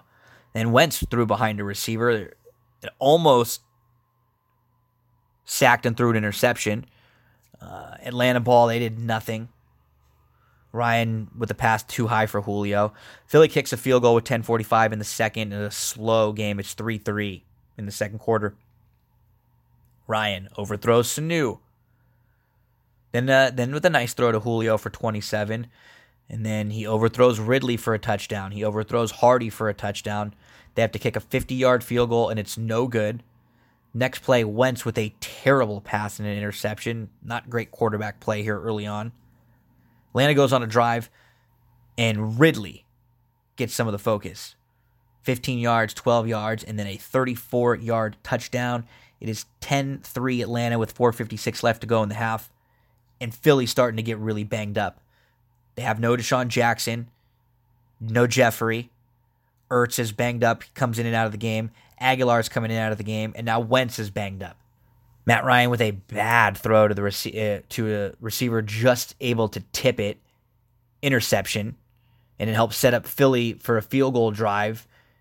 And McCown comes in for a few plays when Wentz is hurt. It's 10-6 at the half, Atlanta. Philly fumbles the kickoff, so Atlanta starts at the Philly 33. The first play, 28-yard shovel pass to Freeman. Matt Ryan scrambles, throws behind Julio, but Julio makes a play. 17-6 Atlanta with 13:23 in the third. Atlanta starting to pull away. Philly has to punt. Then Matt Ryan, you're up 17-6. You got all the momentum. He just throws the most unnecessary, awful interception, and it ends up 1st and 10 for Philly at the Atlanta 27. It's 4th and goal from the 4. Philly goes for it. Score a touchdown. They go for 2, and they miss. So it's 17-12. Atlanta's still up. 4:57 left in the third. After a screen pass from Atlanta and a fumble, Sanu recovers it. Ryan throws into double coverage, near interception. 2nd and 6 from Philly at the 8. Ryan throws into triple coverage. Interception, just awful, awful again. Philly can't capitalize. They punt. Atlanta punts. And then Philly goes on a 13-play, 73-yard drive where they get 3rd and 3 with a 16-yard pass, 3rd and 6 with a 16-yard pass, 3rd and 9 with a 17-yard pass, 3rd and 1, they get 2 yards, touchdown, 2-point conversion, 3:13 left to go in the game. Philly is up 20-17. Atlanta gets the ball. Freeman, 9-yard pass, incomplete to Sanu. Penalty on Philly for automatic 1st down, and then an incomplete pass. Sanu for 7 yards, incomplete to Freeman. It is 4th and 3. They throw a screen to Julio, pick up a huge block, 54 yards for the touchdown. 2 minutes and 10 seconds left, 24-10 Atlanta. Aguilar streaking down the sideline, wide open, drops a pass that would have scored a touchdown and won the game for Philadelphia. It's 3rd and 2. Sproles gets it. It's 3rd and 10. Wentz gets sacked. Now it's 4th and 14, and they make a great pitch and catch from Wentz to Aguilar for 43 yards, so he redeems himself a little bit for that drop. Philly gets down to the Atlanta 18 with 1:06 left and no timeouts. It's 4th and 8. Philly gets 7. They have to measure it. It is really close. A great tackle on Ertz to end the game, a 24-20 win. Philly was 9 for 18 on 3rd downs. Atlanta had 3 interceptions, 10 penalties, and Philly had the ball for longer. Atlanta was still able to win. They did have more total yards, 367 to the 286 for Philly. Final game of the week was the Browns-Jets game, and I'm really not going to spend a whole ton of time on this one because the Browns win 23-3. It's just hard to really handicap a game where I'm watching Simeon, then Falk. The Browns looked ugly. That's the biggest takeaway, I guess, from this game is that the Browns still look sloppy. The one thing I will say is a positive. When you have someone like Odell Beckham Jr. on your team, whether or not this Browns team is good, they're still a little better than the Giants teams were the last few years. And so as long as they're able to stay close, you have someone like Odell who can just break off a play like he did for 89 yards and a touchdown. Baker, he's got to get in the film room and start picking up these coverages a little bit better, because he's getting a little blindsided. He's not really reading the defense very well right now, and they got to continue to feed Chubb a little more. 23-3. Hopefully Sam Darnold will be back from the mono soon. Thursday night football. It is Titans at the Jags. And this line is Tennessee favored by 1.5 or 2. The over-under is 39. Tennessee won at Cleveland week 1, but then they lost at home against the Colts in a game where the Colts made some mistakes. And when you look at that Cleveland game week 1, that was more about Cleveland being really sloppy and being penalized. I still don't think Mariota's looked very good. Both of these teams are going to try to run the ball. Tennessee can run the ball much better with Henry, but hopefully Jacksonville can establish Fournette a little bit. He's been a little better out of the backfield catching passes this year, and Minshew can run the ball, he can scramble, and he really started to get going at the end of the week. At the end of the game last week, the Jags lost to Kansas City, and then they lost at Houston 13-12 in a game that they would have tied, but they went for 2 to try to win the game. They got to within the 1-inch line before Fournette got stopped. What's going to be the feel of this game with Jalen Ramsey, all the trade talk? He's been demanding a trade. This might be the final game he plays for the Jags. They have said he's going to play and maybe get traded as soon as Friday. The Jags were able to shut down DeAndre Hopkins, and the Titans don't have any pass catchers of that ability at all. So if I'm the Jags, I think they're going to pack the box and they're going to make Mariota make a play on them. Force them to throw the ball on you. And you have to think that that's probably what the Titans are going to do also. Both of these teams have suspect groups of wide receivers. One of the plays of the week for me is the Jags. Look around for that +2. If you can get the +1.5, take it at home with the Jags and that good defense. They should have won that game last week. If Jalen Ramsey doesn't drop the interception, they had an opportunity to pick up a couple fumbles late, and then they had the chance to go for 2 and win a game. I mean, they had many chances to win that game, and they really should have beaten Houston last week. The Jags at home against the Titans. Play the Jags +2. 1.5 is fine. You want to get at least a +1.5 to 2 there. So it gives you an extra point, and the money line, you might as well, because it'll get you a little plus back. So take the 2 points if you can get them, and then look around if you can get a nice little money line there for the Jags on Thursday night football. Let's close things out with some parks racing. One of the big reasons why I don't play a lot of parks, honestly, is because it's really high takeout, and I generally look on the big weekends like this. So big weekend, there are some stakes races. We'll look, but keep in mind, you have a lot of options. We have a lot of options out there, from wagering, from different horse racing, different places to play at, all sorts of different wagers now in different sports and fantasy, daily fantasy. Just don't feel forced to play at places or to play particular races where they're going to not give you a lot of your money back, right? High takeouts, they suck. Let's go to race 8 at Parks. Just talking to mention one horse in here. I absolutely love the 7 Golden Brown.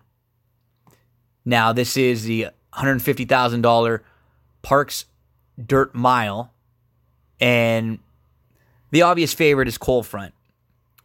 Worthy of a mention is Monogalia, who is a great at stakes winner and is generally one that's in the mix, in the exotics. Was a little overmatched in the Whitney last out. Figures. Coal Front, obvious one to beat. The problem with Coal Front, though, he's the Godolphin Mile winner, is that since winning that Godolphin Mile, he came back and he ran in the Met Mile, which was a loaded group. So no knocks in that Met Mile, where he's behind Matoli, McKenzie, and Thunder Snow. Just a really, really good group. And then it's the last out race in the Monmouth Cup. He gets the lead. He's pressed by War Story, but he's three-quarters of a length clear, and he just got no response when he was asked. He was a well-beaten third that day.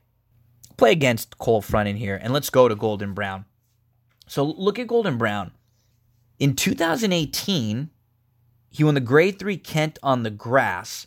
He tried the Haskell. He tried the Saranac, the Hill Prince. He was just not able to compete for the top prizes consistently, but he showed some ability. He beat a horse named Carrick, and after he beat Carrick, came back to win the grade one out of there.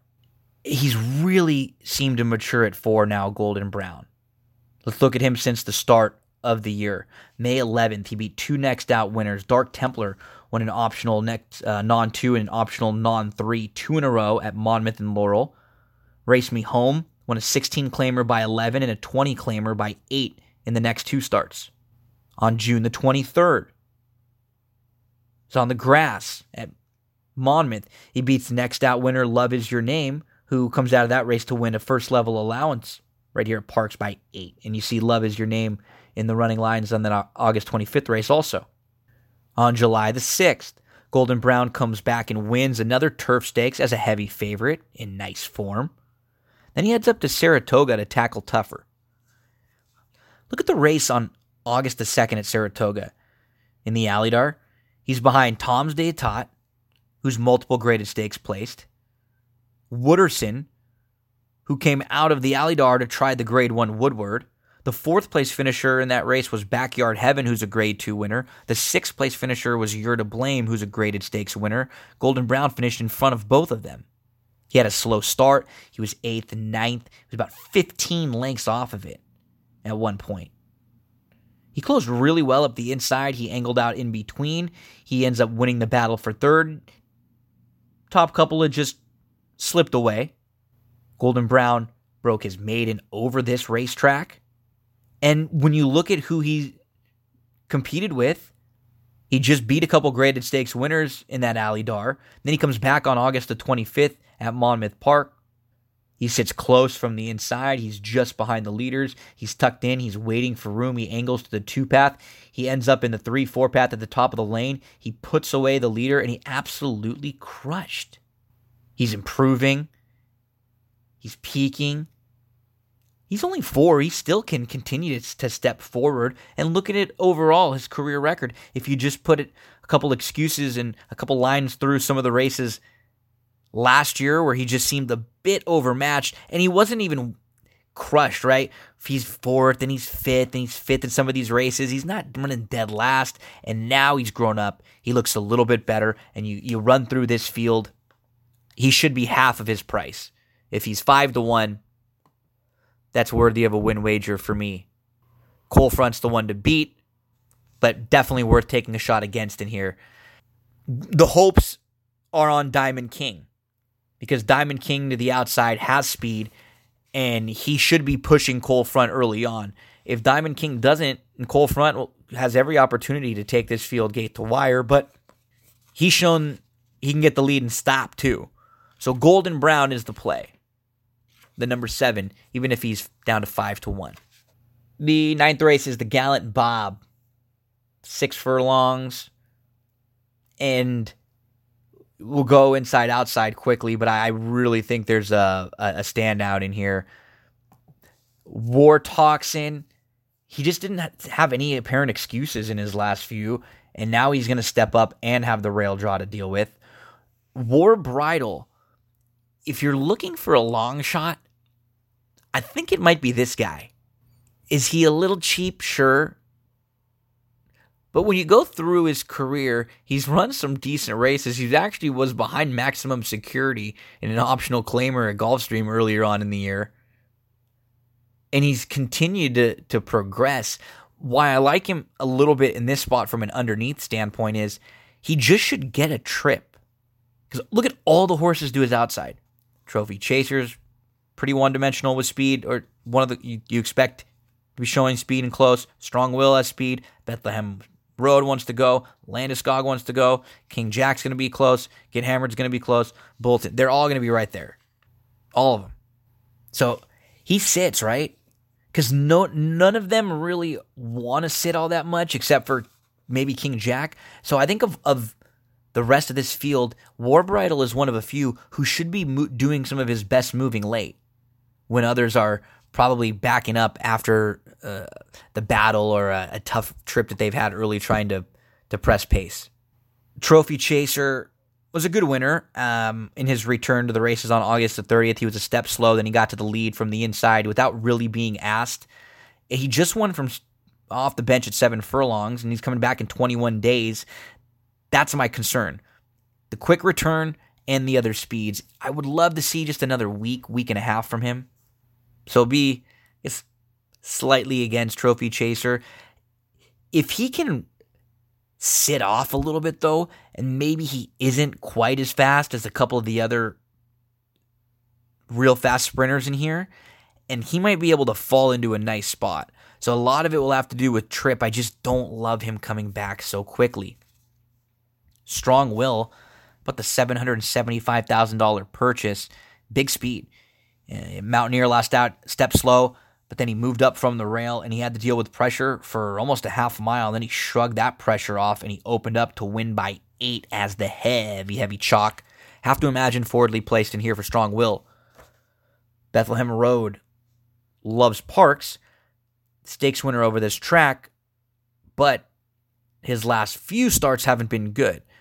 He's been well beaten in his last 3. They've all been going longer. Now he cuts back. I mean, you could see him running better in this spot because it's back to a sprint where he's run well. Problem is he hasn't shown the ability to come from off the pace, and I don't know if he's the quickest in here. So what kind of trip do you project for Bethlehem Road? He showed speed from the inside. He cleared. He just was all in early last time out. I like the cutback. He loves the course, but can he pass horses? Can he sit? Landeskog is one of many who wanted the lead in his last start, but he was able to work out a really nice trip where he pressed just off nicely. He moved to the lead at the top of the lane, and then he held off Distinctive B, who's an older horse and who's grade 1 placed. Landeskog figures in here, but King Jack really should be tough based on the way the race shapes up. Won his first 2 starts very nicely, and then he ran into Improbable last time out in a small field where Improbable just got the jump on him. It was a good start for Jack. He wanted to get off the rail. He was 3rd of 4. He was in the 3 path. He was 2 off, and then he took back a bit. He was 5 off. He tried to come get Improbable, but he was just a little too far behind. He was 4 lengths behind when the real running started. You probably won't be able to bet much on him or in this race, but King Jack is, to me, the standout. Get Hammered. Okay. He's putting 2 together. Inside speed. He was headed at the top of the lane at Canterbury, but he was asked a little, responded, kicked clear to open up and put the field away, and he ends up winning by 7+. Yeah, Bulletin to the outside. It's going to be his first start on the dirt. He'll cut back. Remember how impressive he was in his first few starts? He won the Breeders' Cup Juvenile Turf Sprint. He got the lead from the outside going long, but he tired mid-stretch. Now he cuts back. Just question mark on the dirt. He's bred well for it. I just, again, a race that has a lot of other speed. That's why I think King Jack is just going to sit. His last race is deceiving, too, because he has more speed than he showed. But in this race, I'm hoping he's just a few lengths off. So let's go 7 King Jack. I have the 7 on top of 2, 6, 4, 8. Warbridle, Landeskog, Strong Will, Get Hammered. I mean, Trophy Chaser, I wouldn't really talk you off including in there, but you just don't want to go ABC if you're playing exotic. So try to get the 6 into some of them. But I think with the 2, the 7's obviously the one to beat. So those would be the top 3, 7, 2, 6, then 4, 8 if you want to go a little deeper into some of your exotics. Stop what you're doing right now. Head on over to cindycarava.com. Cindy is a full-service realtor. The name might sound familiar to you. We're talking about the races. Cindy is the wife of horse trainer Jack Carava, who's been a mainstay over here in Southern California on the circuit for the last 30 years. Cindy works out of the San Gabriel Valley in North San Diego County, and she can help you with buying, with selling, with leasing. If you're looking to upgrade your home, she can help you find vendors like landscapers or gardeners. If you need help with pre-approval for a home loan, she can put you in touch with lenders that she knows. Maybe you just want to find out how much your home is worth. That's fine. She can also help you out with that. As I mentioned, full service realtor. I've known her for over a decade, and she is one of the nicest and most genuine people I've ever met. If you just have any questions at all, send her an email, cindyc.realtor@gmail.com. 10th race at Parks. It is the Cotillion, the grade one. You know, I'm going to play again, Serengeti Empress again. I always end up doing that.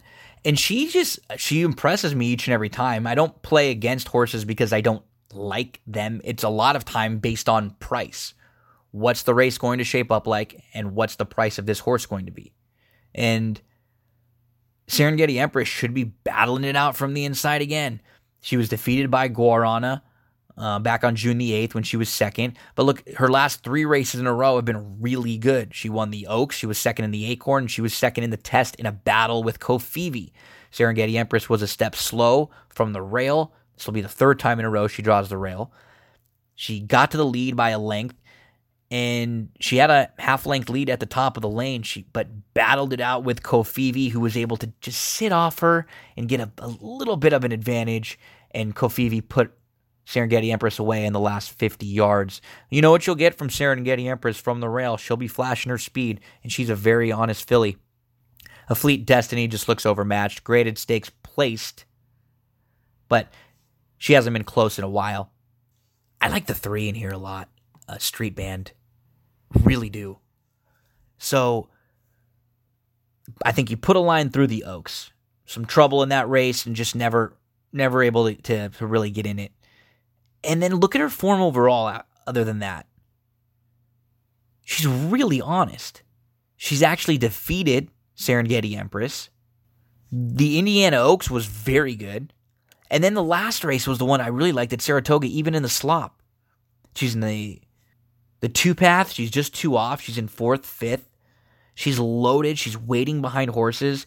She gets a great opening. She moves right up on terms with Dunbar Road, and she's second late in the stretch. She loses a photo to Point of Honor.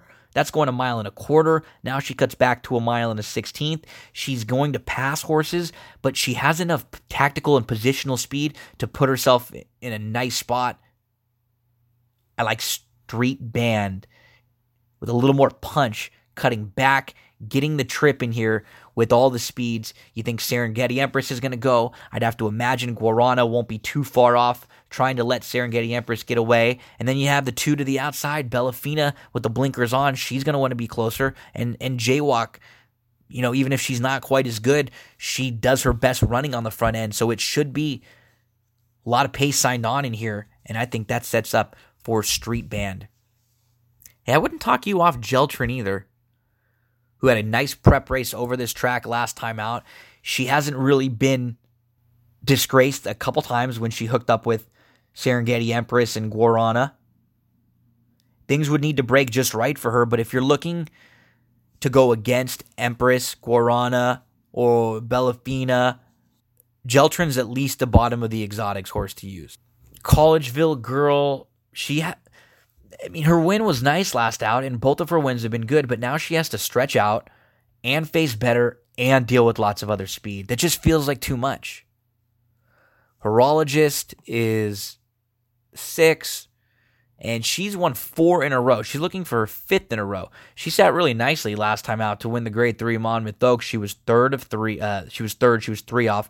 She moved up without really being asked along the rail. She got an opening. She shot through. She had to battle all stretch with Jaywalk, and she won that battle. She deserves to take a shot against some of the better now.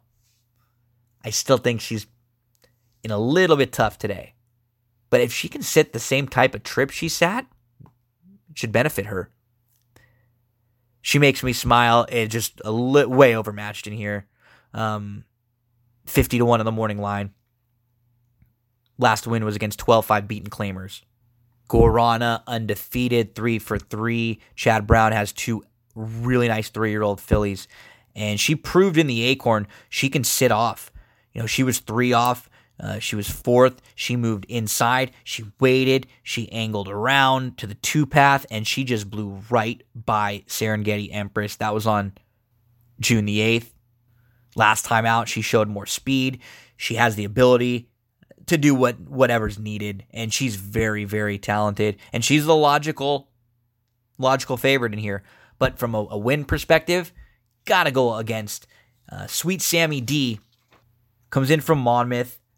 Comes out of that same race behind Horologist and Jaywalk. I just didn't see enough of an excuse to upgrade Sweet Sammy D over those two.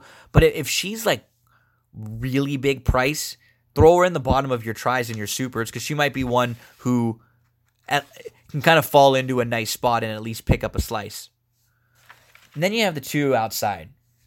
You have your Breeders' Cup Juvenile Fillies winner, Jaywalk, and then you have Bellafina, who's just hasn't really taken a massive step forward this year, but I still think she's got a big one in her. She puts the blinkers on today. Last time out, she was in the test. She took back. She was last early. She was inside. She was in behind horses. She was in a really tight spot, and she just couldn't ever make up ground on the top two. She'll be closer. I think that was the plan. Let's take back. Let's see if she can come from off the pace a little bit. Expecting her to be closer with the blinkers on. The outside draw might not be bad for her. Maybe she can kind of get up in the mix and sit.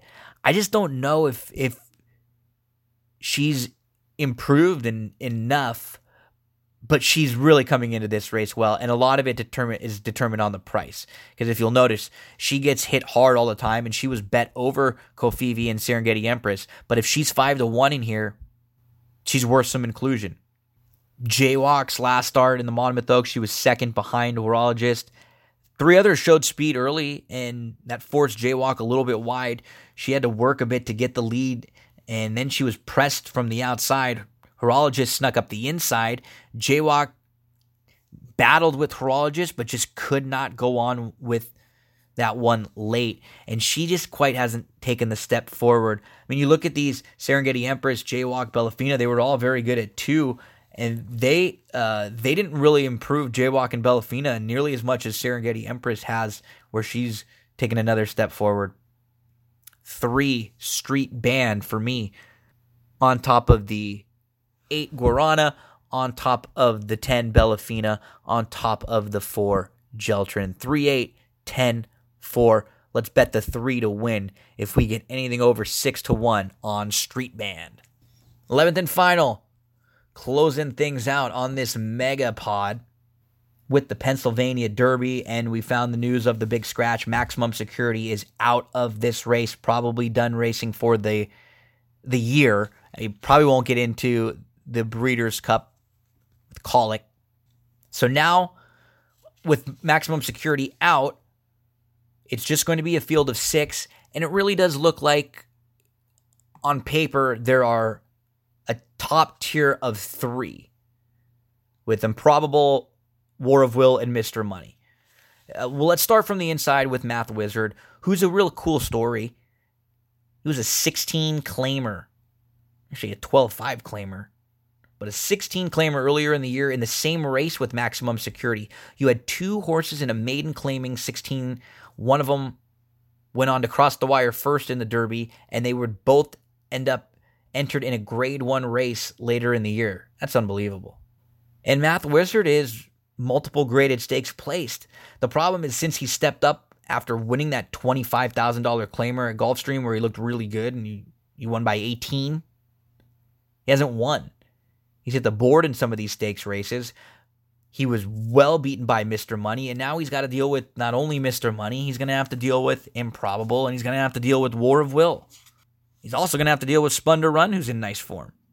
Don't like the spot for Math Wizard. Improbable, who was your Kentucky Derby favorite and your Preakness favorite. And in the Preakness, he was mid-pack. He was in between horses. He was 6th. He was 4 off. He got to the clear in the stretch with Dead Aim. He just really didn't respond, kind of spinning his wheels a little bit. So they gave him some time off, and he returned on August the 25th. It was his first start since the Preakness. It was just a small field of four, but he beat King Jack, who we'll see a little earlier on in the card. And Improbable sat just off the leader, who was always traveling well. He was in the two-path. He opened up three without urging, and he beat a nice one in King Jack. I don't know if he really wants to go a mile and an eighth. And he got a great trip, Improbable, on the outside of horses. He might be on the inside. And what ends up becoming a story now with the scratch of Maximum Security is, how is this pace going to shape up? Improbable's got a little bit of speed, but he's not exactly one that you think will be on the lead. Guess it wouldn't shock me to see War of Will on the lead. Probably wouldn't shock us to see Spun to Run on the lead. Mr. Money could be right there too. So any of these now, it just makes the pace scenario a little more intriguing, because any of them could go. And maybe it's War of Will. We'll kind of skip over Shanghai Superfly. He's a maiden, and he just looks overmatched. He was defeated against a maiden 50 claimers last out. He's been defeated against maiden 30 to 40 claimers a couple starts back. You have War of Will. So he had all the Derby drama on Derby Day, where he was in the incident with Maximum Security, and the reason why Maximum Security was DQ'd. So then he wins the Preakness. And in the Belmont, he sits fourth. He's three off. He's in the clear. He's 2-3 deep. He moves up slightly. He looked like he had some run, and then boom, immediately he's all in and he's done. And to me, that spelled a tired horse. And Mark Cassie said he didn't think he really loved the Belmont surface all that much. Last out, Jim Dandy. He's forwardly placed. He's sitting second, but he's a little headstrong, so he wants to go. So Gaffleone makes an early move to the lead. They open up two, but just no response when the real running starts, and when everyone starts to move, he has nothing. Made a couple equipment changes. Glue on shoes and a figure eight bridle. Cassie likes the way he's training now. War of Will should bounce back here in a big way. And based on the fact that there's not a lot of speed on paper, and I think he should sit a really good trip, I would make him, of the three, my slight top selection, because I think he's going to be the best price of Improbable and Mr. Money. So I rank this race. I have War of Will 4, Mr. Money 6, and then Improbable. And I really wouldn't talk you off if you want to use Spun to Run. He got a really good trip in the last start. He was sitting just off. He moved to the lead. He was actually passed in the stretch.